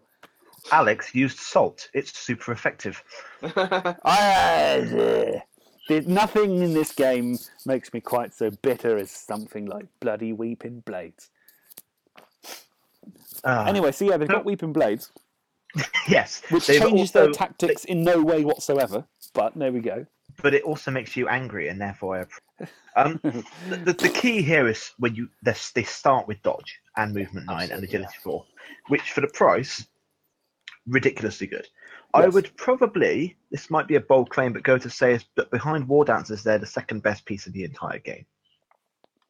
I can understand that. They are. Amazon Blitz is a phenomenal piece. yeah, yeah. Which Blitz? Sorry, uh, sorry, it's a bit The quiet. Amazon Blitzer. The Am- oh, okay, the Amazon Blitz is pretty yeah, great. Yeah. The, the Amazon Blitz is amazing. Yeah, Witch Yeah, elves are pretty amazing. One's There are lots of good pieces. Okay. Yes, there, there are. F- f- from the word go, yeah, they're, they're, they're pretty top tier. Yeah. When you're sitting there and And- you've got, for example, a fresh human team or a fresh, well, almost any team against the Skaven team who've got four gutter runners, they're bloody hard to stop and control. They are. I mean, they they're rapidly quick. There's no two days doubts about it. Potential eleven movement, and they come with dodge. The only thing I feel they lack a little bit is again compare comparing to the, the counterpart, the Wood Elf Catcher, who can move eleven. Granted, it's eight with three go for it. Um, they can with catch, and they these don't. But they're more runners than catchers. Yes. Hmm. yeah, They- true. they have a completely different role for a piece that looks relatively the same on paper, in the respect that the gutter runners run the team. Whereas with Wood Elves, your, your war dancers run the team more so. Yeah. Um, the, the guts runner, in my opinion, needs to be built built very defensive, not for scoring, because they can do that on their own with what they've got. Yeah. Yeah. They don't need the extra help necessarily. No, You, you- you need to put maybe like wrestle and strip ball on them, stuff like that, horns, so they can be blitzers. yeah, a sidestep to control the sidelines, and if you're lucky Mm. to get guard on them with sidestep, you've got a great there. Yeah. Um, you get the agility plus or doubles to things like um, long legs and you know you're leaping moves now. Um, I've seen two heads rated quite highly on a uh, on a gutter runner. yeah, I mean I played in the league. I had an agility five one with horns. There was no guessing that he was going in to get the ball. yeah. I also had um, a strength three one that had long legs with leap on again. Leap Yeah. on. The hideous some, things. some of the combos are great. I mean, two heads with big hand, for example. Yeah. They can go anywhere. Um, horns, to, obviously, to go with the um, the defensive skills, and of course, if uh, you are lucky enough to roll plus movement on them, they become a scoring machine that everyone hates. Yeah. Yes. The, the thing is that they're just so incredibly versatile. Well, they can become pieces. I mean, obviously, this isn't your first go through strategy, but a Skaven team can relatively reliably perform one-turn touchdowns. And it's it's kind of gross how how relatively easy it can be for them to do so. Well, it's it's easy enough that I. The only time I've ever done a tabletop one-turn touchdown was with Skaven at the World Cup without any extra skills but blocking gutter runners. The yeah, fact Yeah. that I can do Yeah. it shows that pretty much anyone could do it. Yeah. considering especially that they've also got the frenzy on the rat ogre, they are designed for these. You obviously shouldn't do it because there are reasons why. But I mean, when I played one of my first tabletop games against Skaven, that was it. It was a one-all draw because it was Daparana actually who who you got a one-turn touchdown on me on turn eight. So I scored on my turn um, my turn eight because you know stalling and whatever. And he just went okay, do do do do do, and one turn touchdown, and I just went boo. And it, it's it, it's it's horrendous to deal with sometimes. With the Rat Ogre, you can also, because of Frenzy, do a one turn touchdown without using a blitz. Because you frenzy a piece along, depending on how they set up and such like. Yeah. You can Yeah. leave blitz to move pieces out of the way to get a clear one through, run through. So there's I'm sh- lots of options. I'm sure if you if you think about it and work a few things out, you can probably do a one-turn touchdown without any go for it as well with a gutter runner. I reckon. Yeah, I think you're to do that. I mean, yes, it can be done. Two pushes and you're in range. You'd need four pushes, which is doable, but that's a lot of hard work. That's unnecessary when it's easier to roll to go for it. But still, you can do it. You, you could just do it to show off if you wanted to. Yeah. And um, yeah, it's it's it's bloody hard to stop because I mean, uh, you can set your guys up and you can stand in the way, but ultimately, if he rolls himself a three plus and a three plus and a two plus and that's it, and a couple more two pluses, he's pretty much got it. Um, So that, that, that when when the argument comes up about stalling, and this comes up especially with newer coaches, people get quite frustrated about their opponents stalling and this, that, and the other. The Skaven team is the, always the team I point to. I say, right, okay, you have a problem with stalling. What about this? What about a team that can literally score in one turn? What what are you supposed to do against this kind of menace? Are you meant to just score in three turns and let them rack up the touchdowns, or are you supposed to hold them back to reduce the opportunities that they have? So the only option they have is to go for these ridiculous one-turn touchdown plays, Well- which are quite risky. Well, I've got no problem scoring quickly against Skaven because the thing is, the Skaven themselves are not designed for a long drive. So if I score quickly against a Skaven, yeah, they're going to get a, a drive against me, but I'll be defending and hitting them just as much. They'll have to, they're probably not going to stall themselves unless they get quite lucky with the bash. So I'm happy enough to get more chances to reduce their numbers for the second half with them. I mean, it, it, it does depend sometimes against what team you're using. But I, I find dwarves that or something, oh yeah, if you're dwarfs, then just yeah, do you, your thing. do your thing. Just do you do you dwarf player. I think you've got to also look at the the the, the, the scoring quick and the stalling thing. You know, a wood elf coach or an elf coach or a Skaven coach is going to no, have no issues whatsoever. Ask Merrick of sticking seven touchdowns past you.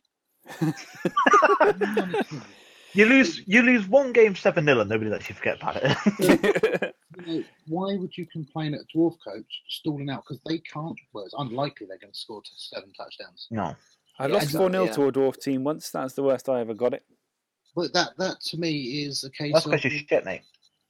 if, if, if you're going to complain about them stalling, would you be happy someone running up a score against you? It's it's the the yin and the yang. It's it's part of the game. Deal with it. Exactly. it. Absolutely, yeah, yeah. And I would argue that it could be, I mean, I might be wrong here, but coaches who tend to start the game out quite often like teams such as Wood Elves and Skaven because they can pull off the flashy planes. They can they lean on luck a bit more in that way, but you don't need to be ridiculously lucky to get away with the bullshit. And it's the way you defend against the bullshit by doing things like stalling, which they find quite frustrating. And then when these coaches play a bit more and start to realise actually this is really this is the case, they start playing dwarf teams and orc teams, and they realise actually stalling is such a valid part of the game. I shouldn't be so upset about it. Well, you look Yeah, at I the mean- Skaven team. I mean, contradict what Merrick says just because it's Merrick, but you know, um, It's, it's, it's a fair reason. Skaven team can stall relatively easy. You've got the ball in a gutter runner. You can move nine squares wherever you like with dodge, and his three buddies help create that screen. You know, this this is hard to compete against. Whereas a dwarf team that's strolling down the park and his nine eight turn drive has got to go through teams because they're not the most manoeuvrable. yeah. Bounce all over the place and stall when they're ready.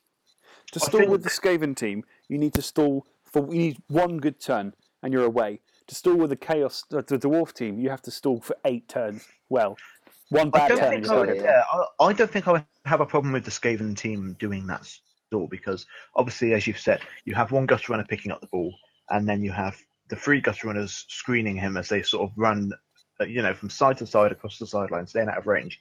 But what I would do in that situation is think, okay, we've got four of your players um, currently waiting to score in like turn eight. Okay, I will turn to your other six or seven players with my eleven and destroy them so that you've only got a handful of players for the second half. Well, that's it. That's the payoff, isn't it? Yeah. I'd, I'd be I'd be happy enough just killing the rest of the team and going, okay, fine, you score on turn eight, but good luck in the second half. Players or five players. Admittedly, all of them are going to be gut runners and they'll outpace you anyway. But Well, it's there worth is a that. yeah.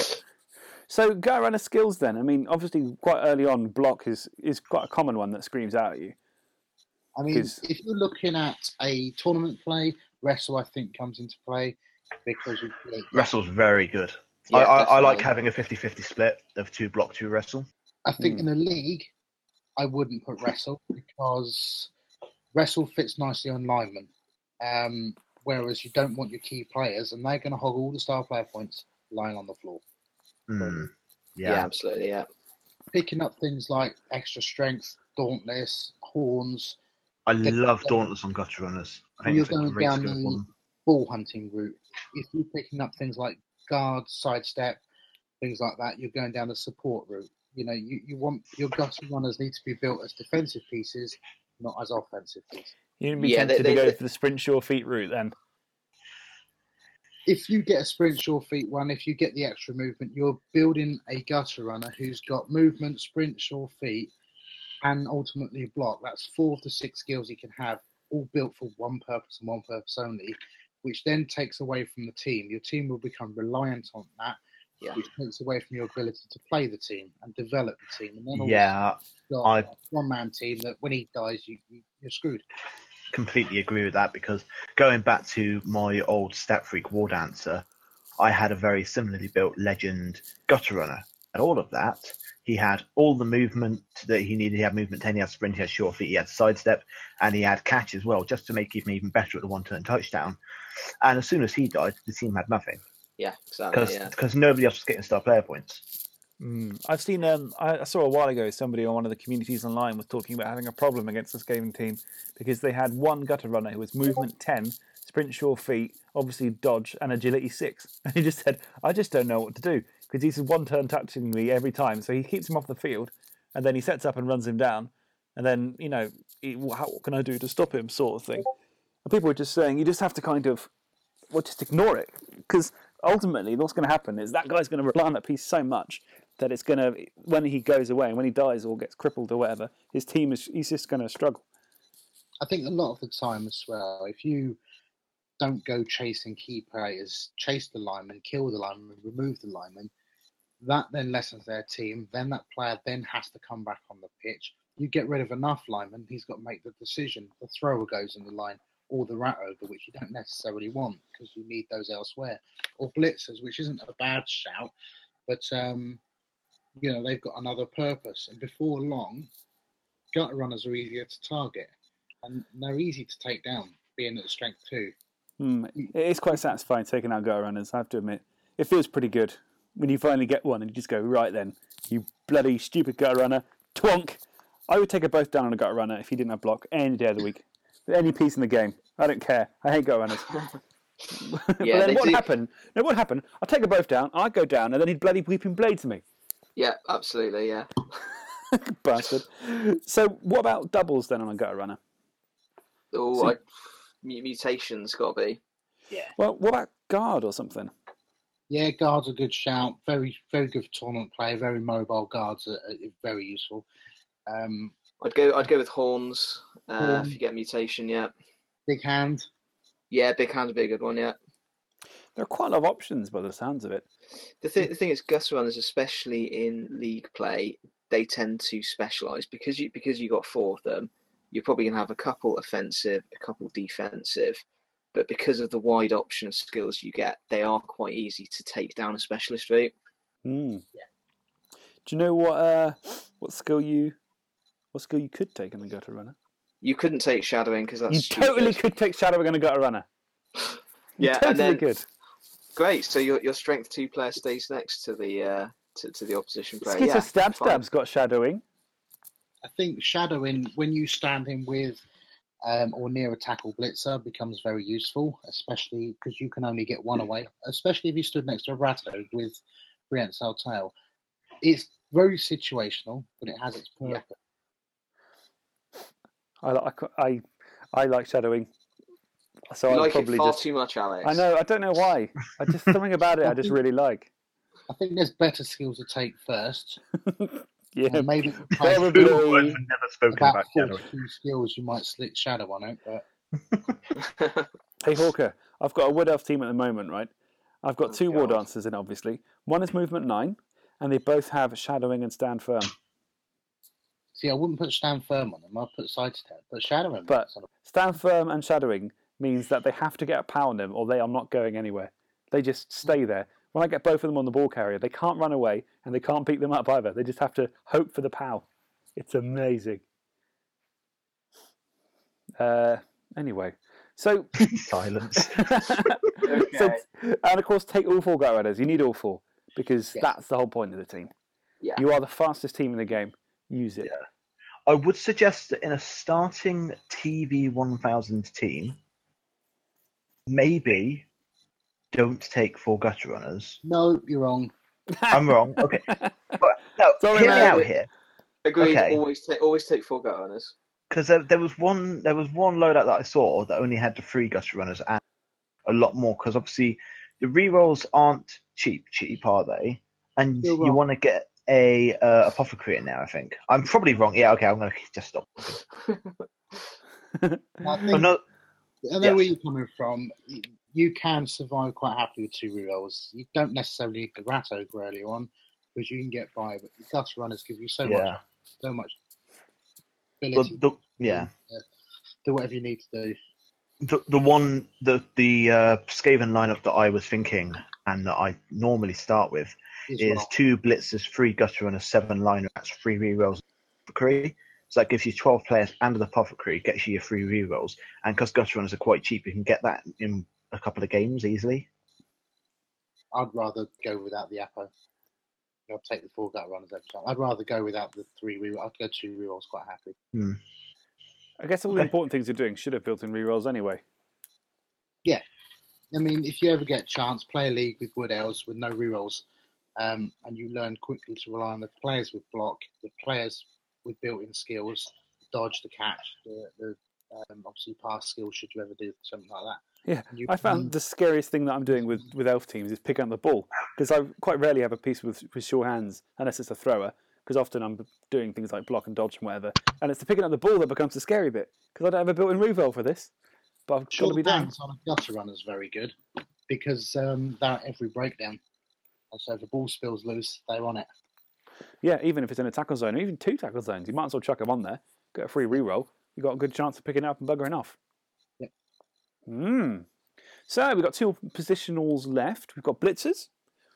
So that, I mean, they've got the same stat line as human blitzers. The only difference is they've got mutation access on doubles. So I guess you'd build them pretty similar to the way you build human blitzers. Uh, no, not necessarily. Well, the difference is you get four human blitzers rather than just two. the difference is you've got gutter runners and they have a different purpose. Um, they don't have armor eight on the alignment.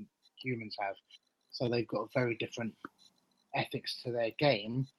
Night, uh, uh, sorry, the, the humans play a different game to the gutter, uh, the Skaven teams, and that I think dictates a lot. So how would you build your Skaven blitzers then? What would you give to them? Um, I think where I'd- I'd like to have guard on things for obvious reasons, but you need to be able to remove pieces. Um, you need to be looking at things like tackle, mighty blow, and claws, and removing your opposition, which makes your game easier. Yeah, Even Mighty Blow Claw is the key one now, I think. Especially as uh, apart from the rat ogre, who else is going to be able to do that position, that kind of thing? Tackle is amazing. Without, I mean, because you got obviously you got your big guy, but he can't get it unless except on a on a uh, on a double. You don't necessarily want to give it to your linemen and your gutter runners. So it makes sense to get into your blitzers. They can be the guys who hunt down other gutter runners and elves and catchers and all sorts. Amazons. You've also got to look at a human team can get into a fight with some teams. Yes, it's going to lose a lot of them because they're not geared as well as an orc team is, but they can get into a fight. Um, a Skaven team can't. So they have to pick their targets carefully. They have to remove their target as best they can. Blitzers are geared differently. The, the team role has got a different role. They're more hunters than, you know. Hmm. I've found when I play against Skaven teams, quite often they'll in tournaments they'll have something like a, a mighty blow blitzer and a tackle blitzer. And I and as an elf coach, I find them pretty scary. They've got a great big team in that, but just one tackle is enough to really change the way a team can defend itself. Well, when you're thinking in a tournament situation, or, or even league, you've got a team that can score on their drive. When you scored after eight turns, score anyway and win 2 1 because of it, because they can bounce all over the place. It's very different to if, if you're playing where you need to use the pieces to be able to grind through and all the rest of it. The only team that then, based upon that philosophy, that's got, or teams that are going to cause them problems, other teams that are agile and quick your wood elves, your pro elves, your skaven. So you need a player that can hunt and remove those key pieces, if you like. Hmm. I mean, with, with that in mind, uh, other skills potentially, when it comes to creatures, which plus movement from a Skaven Blitzer? Yeah, yeah, totally. definitely. Yeah, yeah. Okay, that's good because I have got a plus movement Skaven Blitzer, and I was thinking, have I made a mistake? well, then he becomes like a baby werewolf, doesn't he? I just wanted validation. Movement. movement for me in any team is massive. The difference between Yeah. movement eight and movement seven is huge. Yeah, Yeah, absolutely. and yeah. and the difference between movement six and move, I mean movement seven and movement, pretty much any plus one movement is going to be crucial to any team. I rolled plus movement on a Nurgle warrior and I ignored it. Okay, except maybe Nurgle. no, see. Even then, Nurgle, the, the warriors are slow. It allows you to get to where you need to be to reinforce where you got to be. I suppose. I don't know. I Silly tend to just well leave them where they go. Get the guard where it needs to be.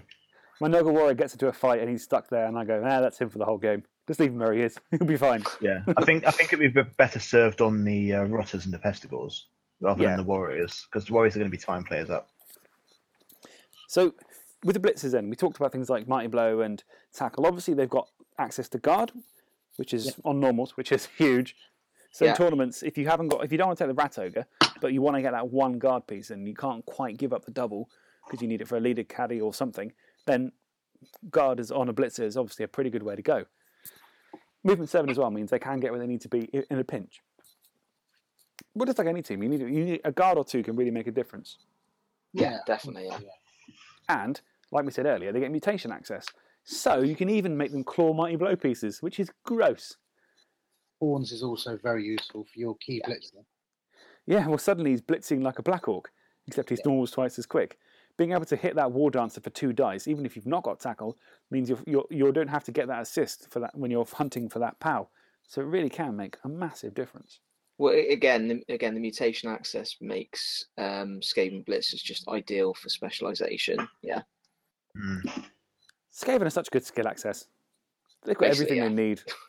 Yeah. Yeah, the good thing about Skaven is you can build them almost however you want to build them. I, I was told once where um, in a league that certain teams fear others. Your lizard might fear your chaos team at high level due to the claw, who source you in trouble. You know, the, the wood elf team might fear a dark elf team for obvious reasons. Yeah, a dark elf might fear an orc because they can't quite deal with that grind. Um, and they don't have the movement necessarily. But a Skaven team's got no reason to fear anybody because they can do anything. Mm. They don't care if Nurgle tips up with claws all over the place or chaos because they're all armor seven anyway. Yeah. You know, they can give back as good. Granted, not as hard. They don't hit as hard, but they got the movement to be able to cause problems. They can do anything in a league in a perpetual format. Yeah. Pretty yeah. yeah. I played against a Skaven team very recently in the league, and my opponent took uh, Glart Smashrip, and I was a Lizardman, and he was he was um, obviously Skaven, and having just that one claw, it really quite scared me a lot. And I thought, wait, suddenly I can't quite be as much on the offensive as I wanted to be because I've got to be quite concerned that this strength four guy is just going to charge around and kill all my guys, and he did. He, he, he took out my Kroxigor quite early on. He took out Saurus, and it, it was quite. I thought this is weird. I don't want to be in the back foot here. I should be beating him up they have all the tools they need to really specialize if they need to and, and really play to your weaknesses. Hmm. Bloody Yeah. Skaven. They should make them all strength two. There we go, job done. Maybe not. No, we haven't got onto the Rat Ogre yet. right, that's right. I guess, isn't he? He's a bit of a weird one, as we say, because a lot of teams don't actually take him. Because No, he's he's a the big guy, so unreliable. as Wizard. I mean, I think as far as big guys go, he's pretty good because he. Un, I mean, there are some teams that don't need their big guy. I think Skaven kind of need him because they do lack strength. I think he's one of those players that you can play Skaven without him just as good as with him. Um, he's the same cost as a wizard, or I know a lot of leagues now don't have wizards because of the new rules and such like. But even so, he will cost you games and lose you games because he'll go frenzy at the wrong time, or sorry, wild animal at the wrong time, or the skulls will pop up and both downs will pop up. He's, he's a loner at the end of the day. Hmm. He's going to be one of your blitzing pieces because no idiot's going to stand next to him. Um, so, you know, you've got to then use him, which creates the problem. Unlike a wood elf tree, for example, you don't need to use him. Standing in the middle is enough. Um, the, the Kroxigor and the Lizard Man team, moving him to where he needs to be is enough, but you can't do that with a Raptor. He's weaker Mm. armor, he's Mm. armor. He's relatively quick with movement six, so he's he's a funny big guy. I think yeah. he brings in the element of punch that they might necessarily need. Stick claw on him, and you have a potentially terrifying piece. However, you know full well the first block he's rolled a two skulls and he's going to die. Yeah, Of um, course. That- course. I've always been armor eight on big guys is a horrible, horrible thing because you, th- you you think great, he's a big guy, he's really strong, look how tough he is, and then you go, wait, hold on, he's going down as easy as a lineman. This is terrifying. If another big guy gets a hit on him, there's a good chance he's leaving the pitch. Yeah, You I mean, for me, I like to put claws on the rat ogre. I can understand block, but for me, being that little bit conservative, well, you might as well not take him or stick Juggernaut on him because he. I am taking him to try and remove opponents' pieces. Now, you take the Minotaur and a Chaos Dwarf team, for example, different purpose because the dwarves can remove players. So you Yeah. you need to keep him alive and kick him. You know, it's a catch twenty two. The um, Snow Troll, for example, on the Norse, team, Norse team, yeah. very Mm. similar in this respect. That the purpose for taking Norse is to stick Mighty Blow on that big guy to remove players. That's his job. Yeah. I have seen some people put block on him, and I don't understand that. Somebody will know that voice it. There's far better players than me out there, but for me, he's there to remove players.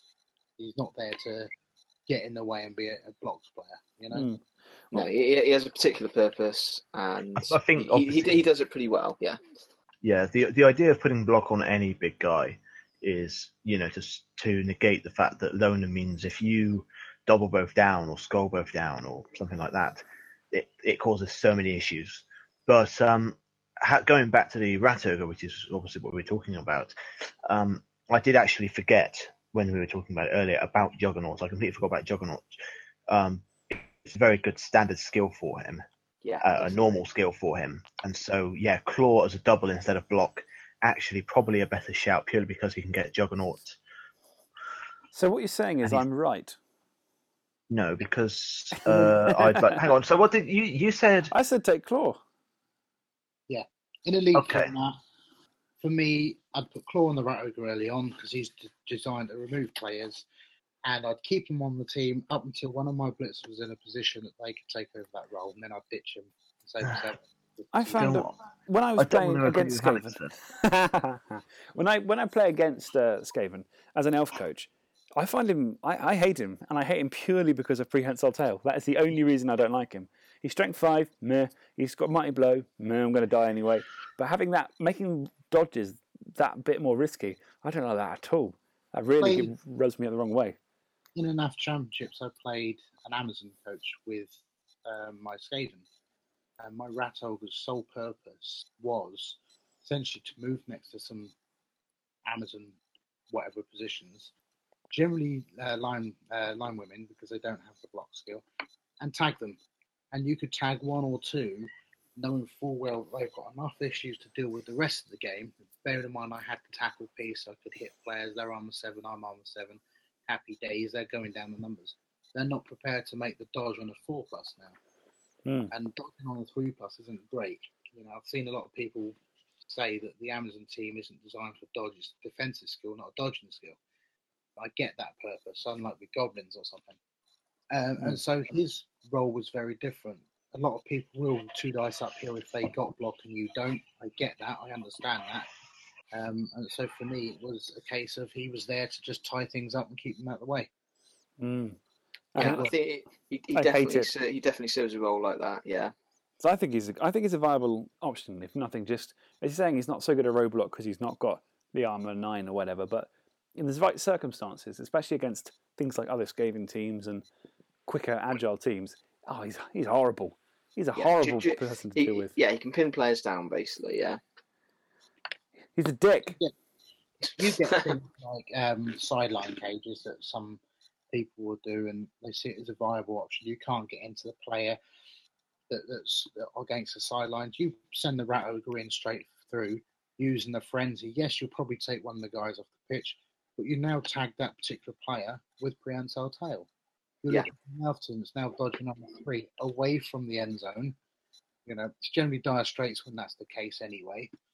It, it creates an issue. Hmm. So, just one word answer then. Do you take the rat ogre? Yes or no?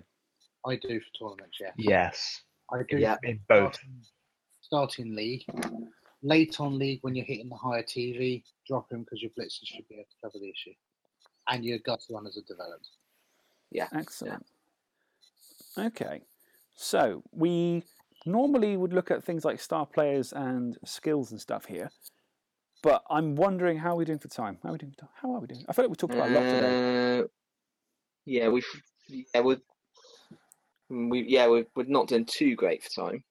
We're Shall creeping we- towards ten o'clock. I don't know what the actual recording time is, but Well, let's do. I've got. A, I've got. A, I've got a quick blood blusters. It's only a couple of questions, and what we'll do is we'll come back and we'll cover all the Skaven stuff in the Underworld episode or something like that because most of them Okay, cross over anyway, don't they?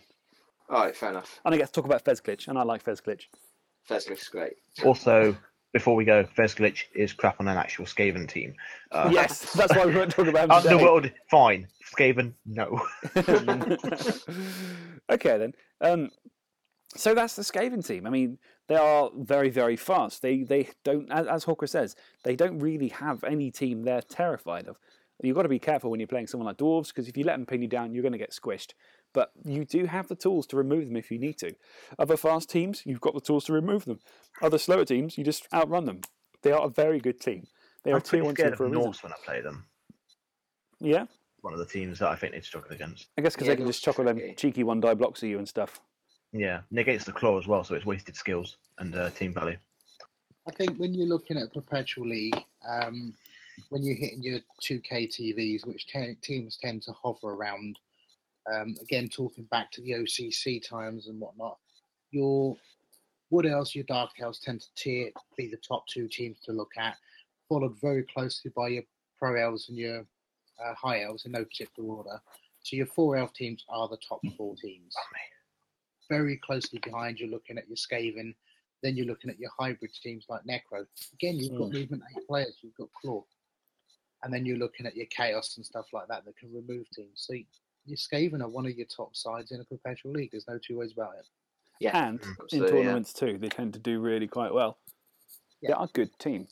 I think uh, with some tournaments it depends on skill allocation because if you can't blodge up most of your gutter runners or give them wrestle or defensive skills, um, with with limited skills, for example, tournaments where um, you get, for example, one skill a game, they can struggle in the early in the early game potentially. But again, it depends on how you use them. I think they can be surprisingly tough to use sometimes, uh, purely because of their fragile, their how fragile they are. But, um, I suppose once you've lost a handful of players, you're going to be on the back foot, and you need to be able to recover from that. Yeah, like any you- agility team. Well, one turn touchdown with five players, so they've got their pluses. yes. Oh, so many pluses. I'm so That- bitter that- about that. And I, I have lost quite recently in the tabletop open league to a Skaven team with one gutter runner on the pitch who scored. That was embarrassing. You only need you only need one. It's just like an elf team. You just need one. Wood elf team, just one guy to get, pick up the ball, one guy to walk it in. That's all you need. Halflings can't catch him, nor do they have tackle or, or block. it's very difficult. What you need is you need a halfling with block and mighty blow. Ah. No, no one needs that. what I need is a chainsaw to kill that halfling with. block. Ah. well, I'm ready anytime. If you want to go goblins versus halflings, that's fine. I'll take out goblins. You, you talk about halfling with block and mighty blow. I played lizards and I had a skink with block, and for his second double, I actually took tackle. So I Oh, figured gross. That's a fantastic anti-stunty piece. Holy Look, That's crap! brilliant, he hits yeah. Gutter runners really well, and he hits Wood Elf Yeah. really well. He was brilliant. I've got Pretty much an three skill, which is quite anti-catcher, anything. Hmm. Okay then. So that's Skaven. Play them. They they are very good. You're going to have to learn to play with less people, but they are incredible at what they do. It'll make you a better coach, maybe. And to Um, be honest, gutter, gutter runners are just very fun pieces to use. It, they- Yes. they feel really good when they work. There is something. I mean, people talk about elf bullshit. Rat bullshit is just as stinky. Mm. I mean, when you get a ball knocked loose and a Skaven dodges into two tackle zones and picks up a ball in two tackle zones and then dodges away and long bombs it to another rat and suddenly it's, it's 15 squares down the pitch, that feels pretty bad. It is pretty brutal, yeah.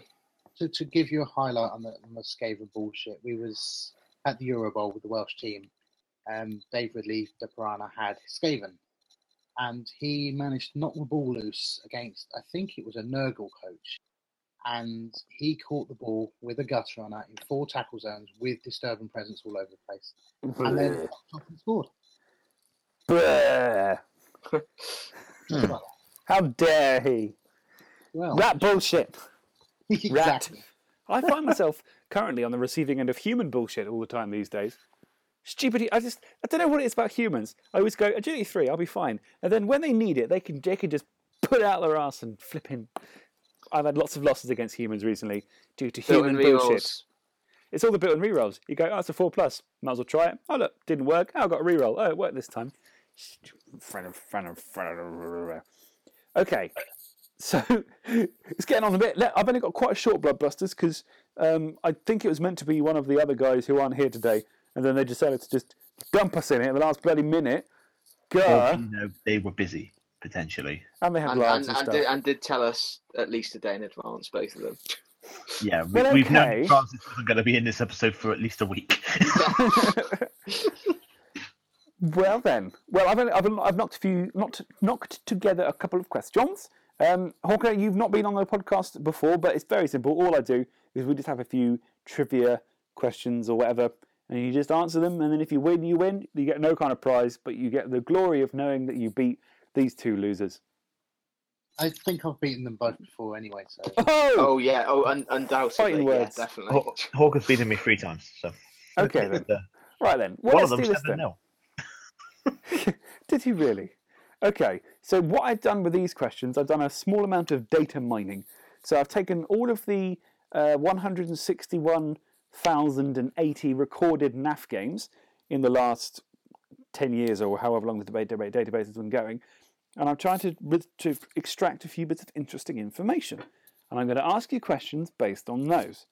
So, You do you do love your stats, don't you? yes, very simple, honestly. I've only got five questions this time, but here we go. Question number one. So, Wait, of okay. all. What? Oh, Sorry. Well, uh, yes, buzzers. Yes, Is that that was actually you not what I was going to say, but carry on. going to say? what were you going to say, Merrick? I Is might it have accidentally had choice? things muted then. Huh? You- you- I'm gonna, have to, I'm gonna have to wing it. I accidentally had everything muted. Just, I was trying Just- to find a buzzer. Just answer questions, it's fine. Do you guys Okay. have buzzers, by the way? Merrick, what's your buzzer? Oh, very nice. How many people do you think heard that and now are checking their phone? Matt, what's your buzzer? The clanky chains. Absolutely. Andy, do you have a uh, do you have a buzzer? I, I'm working on it. You can just say Dave if you want. No, no, I, I definitely want to do this. This is fun. I, I'm gonna. Can can we have this? I am your father. I like it. Yeah, definitely. I'm okay with Lovely. that. Okay then. So let's let's let's throw a few questions out here and see what sticks. So um, I'm going to go on here. So I think this has been going since, for the looks of it, like July 2002. So there've been quite a lot of games here recorded. 161,080 games recorded. That was going to be one of the questions, but now I've just given the answer. So let's move on. Oh God! Given- this is a good start. Like, so now there's four questions. no, right. What is if you, if you went to any given tournament of these tournaments, any one of these games, and sat down and watched these two coaches, what is the most likely race on race match you would play? So, which two races are most likely to be in attendance? Oh, Merrick, Wood elves versus undead. incorrect. While now, while you could say yes, that's true because those are the two most present races. In terms of the most common matchups, they are not top of the list. Okay then. Any other guesses? What is the most common matchup you see in tournaments? Oh, According to- Andy, Oh, that's Andy. That's gonna be orcs and humans. Oh, you're so close. You are so close, but incorrect. What, what was that? I dropped my phone. Hang on. Matt, do you want to guess? Uh, I'm going to go with uh, humans versus undead. Incorrect. Now, it's a bit of a trick question because the Oh, most you- common matchup is actually orc versus orc. Did you know? Ah. Two percent, two percent of all the games that were played were orcs versus orcs, which is kind of staggering when you think about it. When you think of all the combinations, but there we go. Orcs versus orcs is the most common matchup you will ever see, allegedly. What a okay, dull matchup. I know. Lots of people take orcs, I guess. So let's let's want go to know to my the. understanding as to why that might be. Why is that? Well, in the beginner's box, as as when you go back in time, it was always orcs and humans in the box. Agreed. Absolutely, yeah. That's why I went with my options. Now, if you add into the mix that orcs are relatively quite competitive and likely to go to things like World Cups and Euro Bowls, where humans not so much, that might actually be the reason why. Yeah. I think that's I think that's probably a fair point. Yeah. and I was actually could wrong earlier. Guessing, but that's my thoughts. Oh, what were Yeah, you wrong yeah. about? Um, I said undead and wood elves are the most most present races. Actually, orcs is obviously on top of that. The the top three most common races are orcs, then uh, undead, then wood elves. If you're wondering. Okay, so okay. what about the, yeah. the other end of the spectrum then? So, what is the least likely matchup? The matchup that happened the least amount of times? Oh, uh, Merrick. Um, I was definitely ogres versus Nurgle. Incorrect. Andy. Nor, uh, Nurgle and Slann. Oh, incorrect. Oh, guys, this is getting close. Matt. Pact versus Nurgle. No, you guys really don't think Nurgle are that common, do you? Slann versus Pact. Nope. Slann vampires. Oh, look at if I made if I told you that It- both the teams Slann have been mentioned. Slann ogres. No, I'll just I'll put you out your misery. The least likely team you're ever likely to see, the least likely matchup, is vampires versus Nurgle. Oh, Oh, okay. Of all of the 161,000 matches, only 54 of them were vampire versus Nurgle, which means you've got a 0.03% chance of stumbling across one. Compare that to the 2% of orcs. That's a pretty massive difference. You are almost 100 times more likely to see orc versus orc than you are to see vampire versus Nurgle. Okay. So, of all the matchups, all races versus all races, which which matchup is the most likely one according to the statistics, to result in a draw? Oh, Merrick. Oh, is that. okay, Andy, your, your uh, thing isn't think it loud Andy enough for me to hear. I think it was Andy first. Andy, I'll give you a clue. It's not who you think it is. We're going to go with Orcs versus Orcs. You are incorrect. I know it sounds like it should be, but it ain't. Um, An orc is only 0.22%, oh, sorry, 20, 23% likely to draw against an orc coach. You're more likely to lose against orcs if you're orcs. Wait, that doesn't make sense. Ignore me. Uh, Merrick, Norse versus dwarves. incorrect. Matt, Uh, ju- just draws specifically, was it? Sorry. specifically draws. Which team is most likely, which matchup is most likely to result in a draw? Uh, I'm going to say Wood Elf Skaven. Ah, interesting. But you're wrong. You're all wrong. Okay. Okay. Since nobody's got a point yet, what I'm going to do is I'm going to give you the answer and I want you to tell me what the chances that they're going to draw. So the answer is actually Halflings versus Khemri. Did you know that results in more draws than any other matchup? Wow. Okay. So- To, to the closest number, then, the closest percent, what percentage have you got of drawing with a Halfling versus Khemri match? Merrick. Oh crap! Um, sorry, phone. Uh, eighteen point four percent. 18.4. Any advances on 18.4? I'm going to say 48%. Wow. Heck of a high chance. Matt? Uh, I'm going to go with 26%. Well, actually, I think. Oh, I've got to do maths now. Because the actual answer is you've got a 33.9% chance. So Uh, that is Andy's closer, I think. There, yeah. you're, what, 14% away? So, yeah, point for Hawker. First point of the match. There we go. Woo! Right, that's it. We're done, guys. Uh, this has been anything but a one. See you next week. Yeah. so, okay, so let, let's go to the opposite end of the numbers again. So, which matchup out of any of the all the teams is least likely to end up in a draw? So, Shit. oh, Merrick, Ogres versus wood elves. you are close, but you are not on it. Any more for any more? Least likely to end. in a The least likely to end in a draw. Wood elves and ogres are the second least likely, if that makes you feel any better, Oh, fuck. with an 11% chance. can I get half a point for that? If no one else gets No. it, then maybe. Hmm. Any more for any more? Dun, dun, dun, dun, dun, dun, dun, dun. Definitely Wood Elves in there. There is definitely wood elves in there. No, there isn't. Maybe there is. Who knows? Still give them clues. That wasn't a clue. I gave him both answers. I said yes and no. oh, Andy. I'm going to go with uh, Wood Elves Halflings. Incorrect. Eh-eh.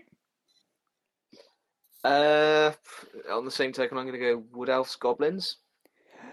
No, Merrick, you get half a point. It's actually the least likely matchup for a draw is actually ogres versus high elves. Did you know? Apparently. Ogres versus what? You cut out there. you cut out for the second one. Ogres versus and there was a dramatic pause, dramatic pause, and then nothing.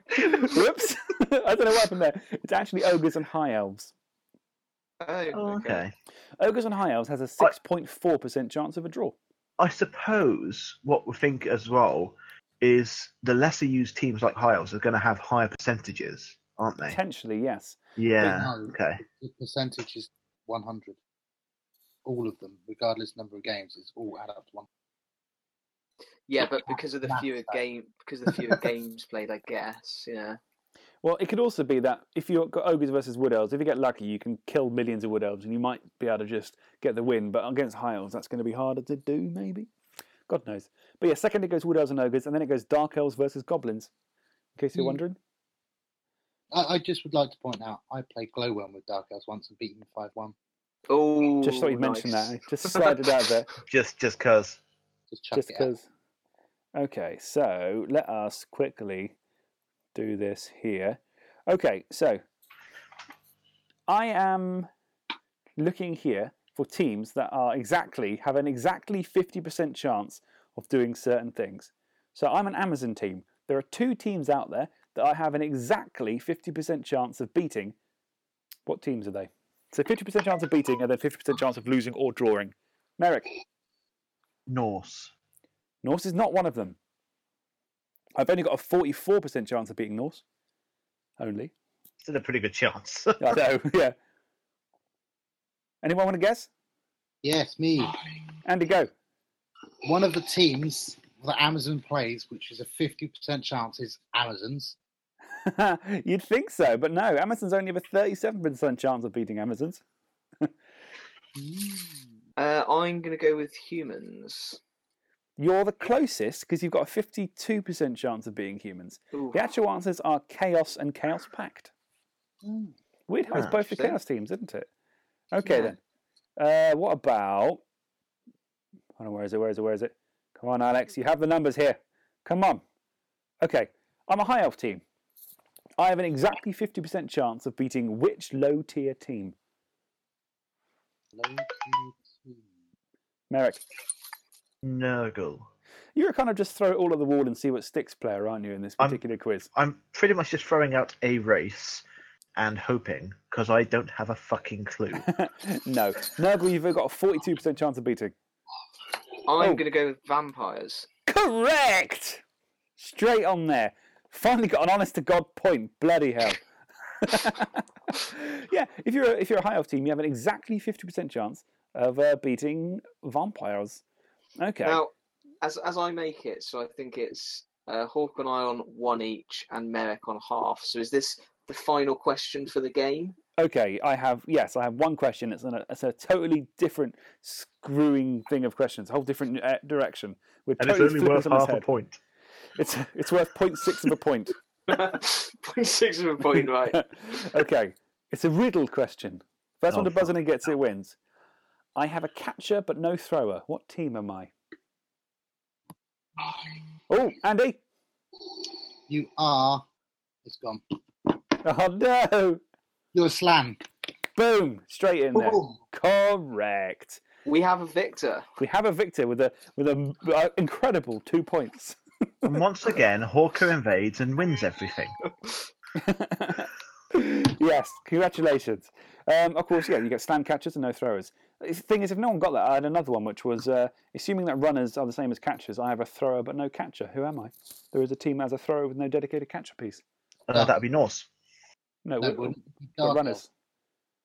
No, they've That's got runners. catcher, though, is it? Dark Elves, Dark Elves do not have a thrower and a catcher. They have a runner. But a runner's not a thrower, is he? Yeah, Yeah. but also a runner's not a catcher. It's a runner. So which team has a thrower but no catcher? Oh God. Look, the answer the answer is Underworld. Okay, Oh yeah. now stop complaining at me. My quizzes are brilliant. What are you talking I, about? I refuse. So Okay. Three answers to that question that we didn't need. Well, look, that's why the beginning said assuming runners are catchers. I have a thrower, but no... look. I'm Oh, oh, you said assuming. Sorry, I missed that bit. Well, But if you the Dark didn't listen, runner- the Dark Elf runner has access to passing skills. look, assuming runners are catchers, He's not. The Dark Elf runner is a thrower. we could also say dwarfs then in the same same vein. Say there. Yeah. And the And dwarf Also, hang on. In in the new rules, aren't the goblins now called goblin catchers? Are they? on, on an orc team, but not on a underworld. Under okay. Ah, but that wouldn't fit the question because they have a thrower and a catcher. yeah. Oh yeah, no, they're- they're not. Okay, fair enough. But no, an orc would be answer to that question as well. Anyway, I'm going to bed. I've had a long day. I'm going a bit delirious. I carried a fridge for the first time in my life today. I had to actually carry a fridge. They are No. bloody heavy. Yeah, but I thought they always thought they'd be heavier than washing machines. But apparently, washing machines are even heavier. I learned that Oh, today washing, as well. washing machines are super heavy. Yeah. Uh, yeah, I mean, a fridge is empty space. You put stuff in it. A washing machine's got like a big old drum and electric Motor stuff. Motor, yeah. and all that shit. Mike, Mike, I love that. I love that your uh, your knowledge of washing machines goes. There's a drum and electric shit. It's also actually a good description of a bad. The washing Yeah, machine yeah. also has a large ballast in it to stop it shaking all over the place and moving. oh, I didn't know that. And Oh, there it's we go then. got other things. Yeah, there we go. well answered. All right then.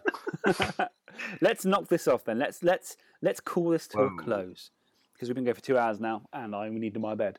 We today, so we've talked about the Orca Cola Championship and its and its upgrading to Blood Bowl two. We talked about the NAFC, the NAF Championship. What's happening week today? So if you're going, then have fun. And we talked Skaven because we finally got back to talking about rosters again because one person said we should. so therefore, immediately I got insecure and felt like I had to do it straight away. Was it So thank you? you. It wasn't me actually. I, my personalities haven't quite fractured to that point yet where I'm envisioning myself as other people That you know of. that I'm aware of. and of course, we had a game of Bloodbusters. That Hawker only bloody came and won, like he always bloody does, winning stuff all the time. Absolutely.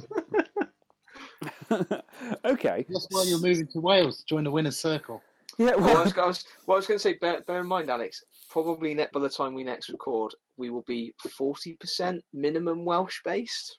That's true actually. Blimey. That's weird, Bear, isn't it? bear, in mind, bear in mind, two of the five of us will be over there, assuming Yeah. there's five of us who actually bother to turn up. And we will do what we will drag the reputation of the Welsh Blood Bowl team as a skillful group of players all the way to the bottom. Also, yeah, so- yeah, yes, in advance. Sorry about that, guys. yeah. Sorry. okay. Putting Well, th- in place, don't you worry. thank you very much for joining us, Hawker. My pleasure. It has And been Cheers, a Andy. joy having you on here. Cheers. For the NAF Championships, for those that are listening that are undecided, there's gonna if you've been before, it's gonna be big changes. It's gonna be different. It's exciting. Be there. There's going to be strippers. No. Yes. Oh wait, no. There's, there's, there's There's now going gonna be be strippers. strippers, and it's the first time that I Something happened there and you got cut out then. But I'm Oh, assuming you said, and it's the first time I'm going to try my new We'll, skills we'll, as a assume, we'll assume whatever you said was censored out.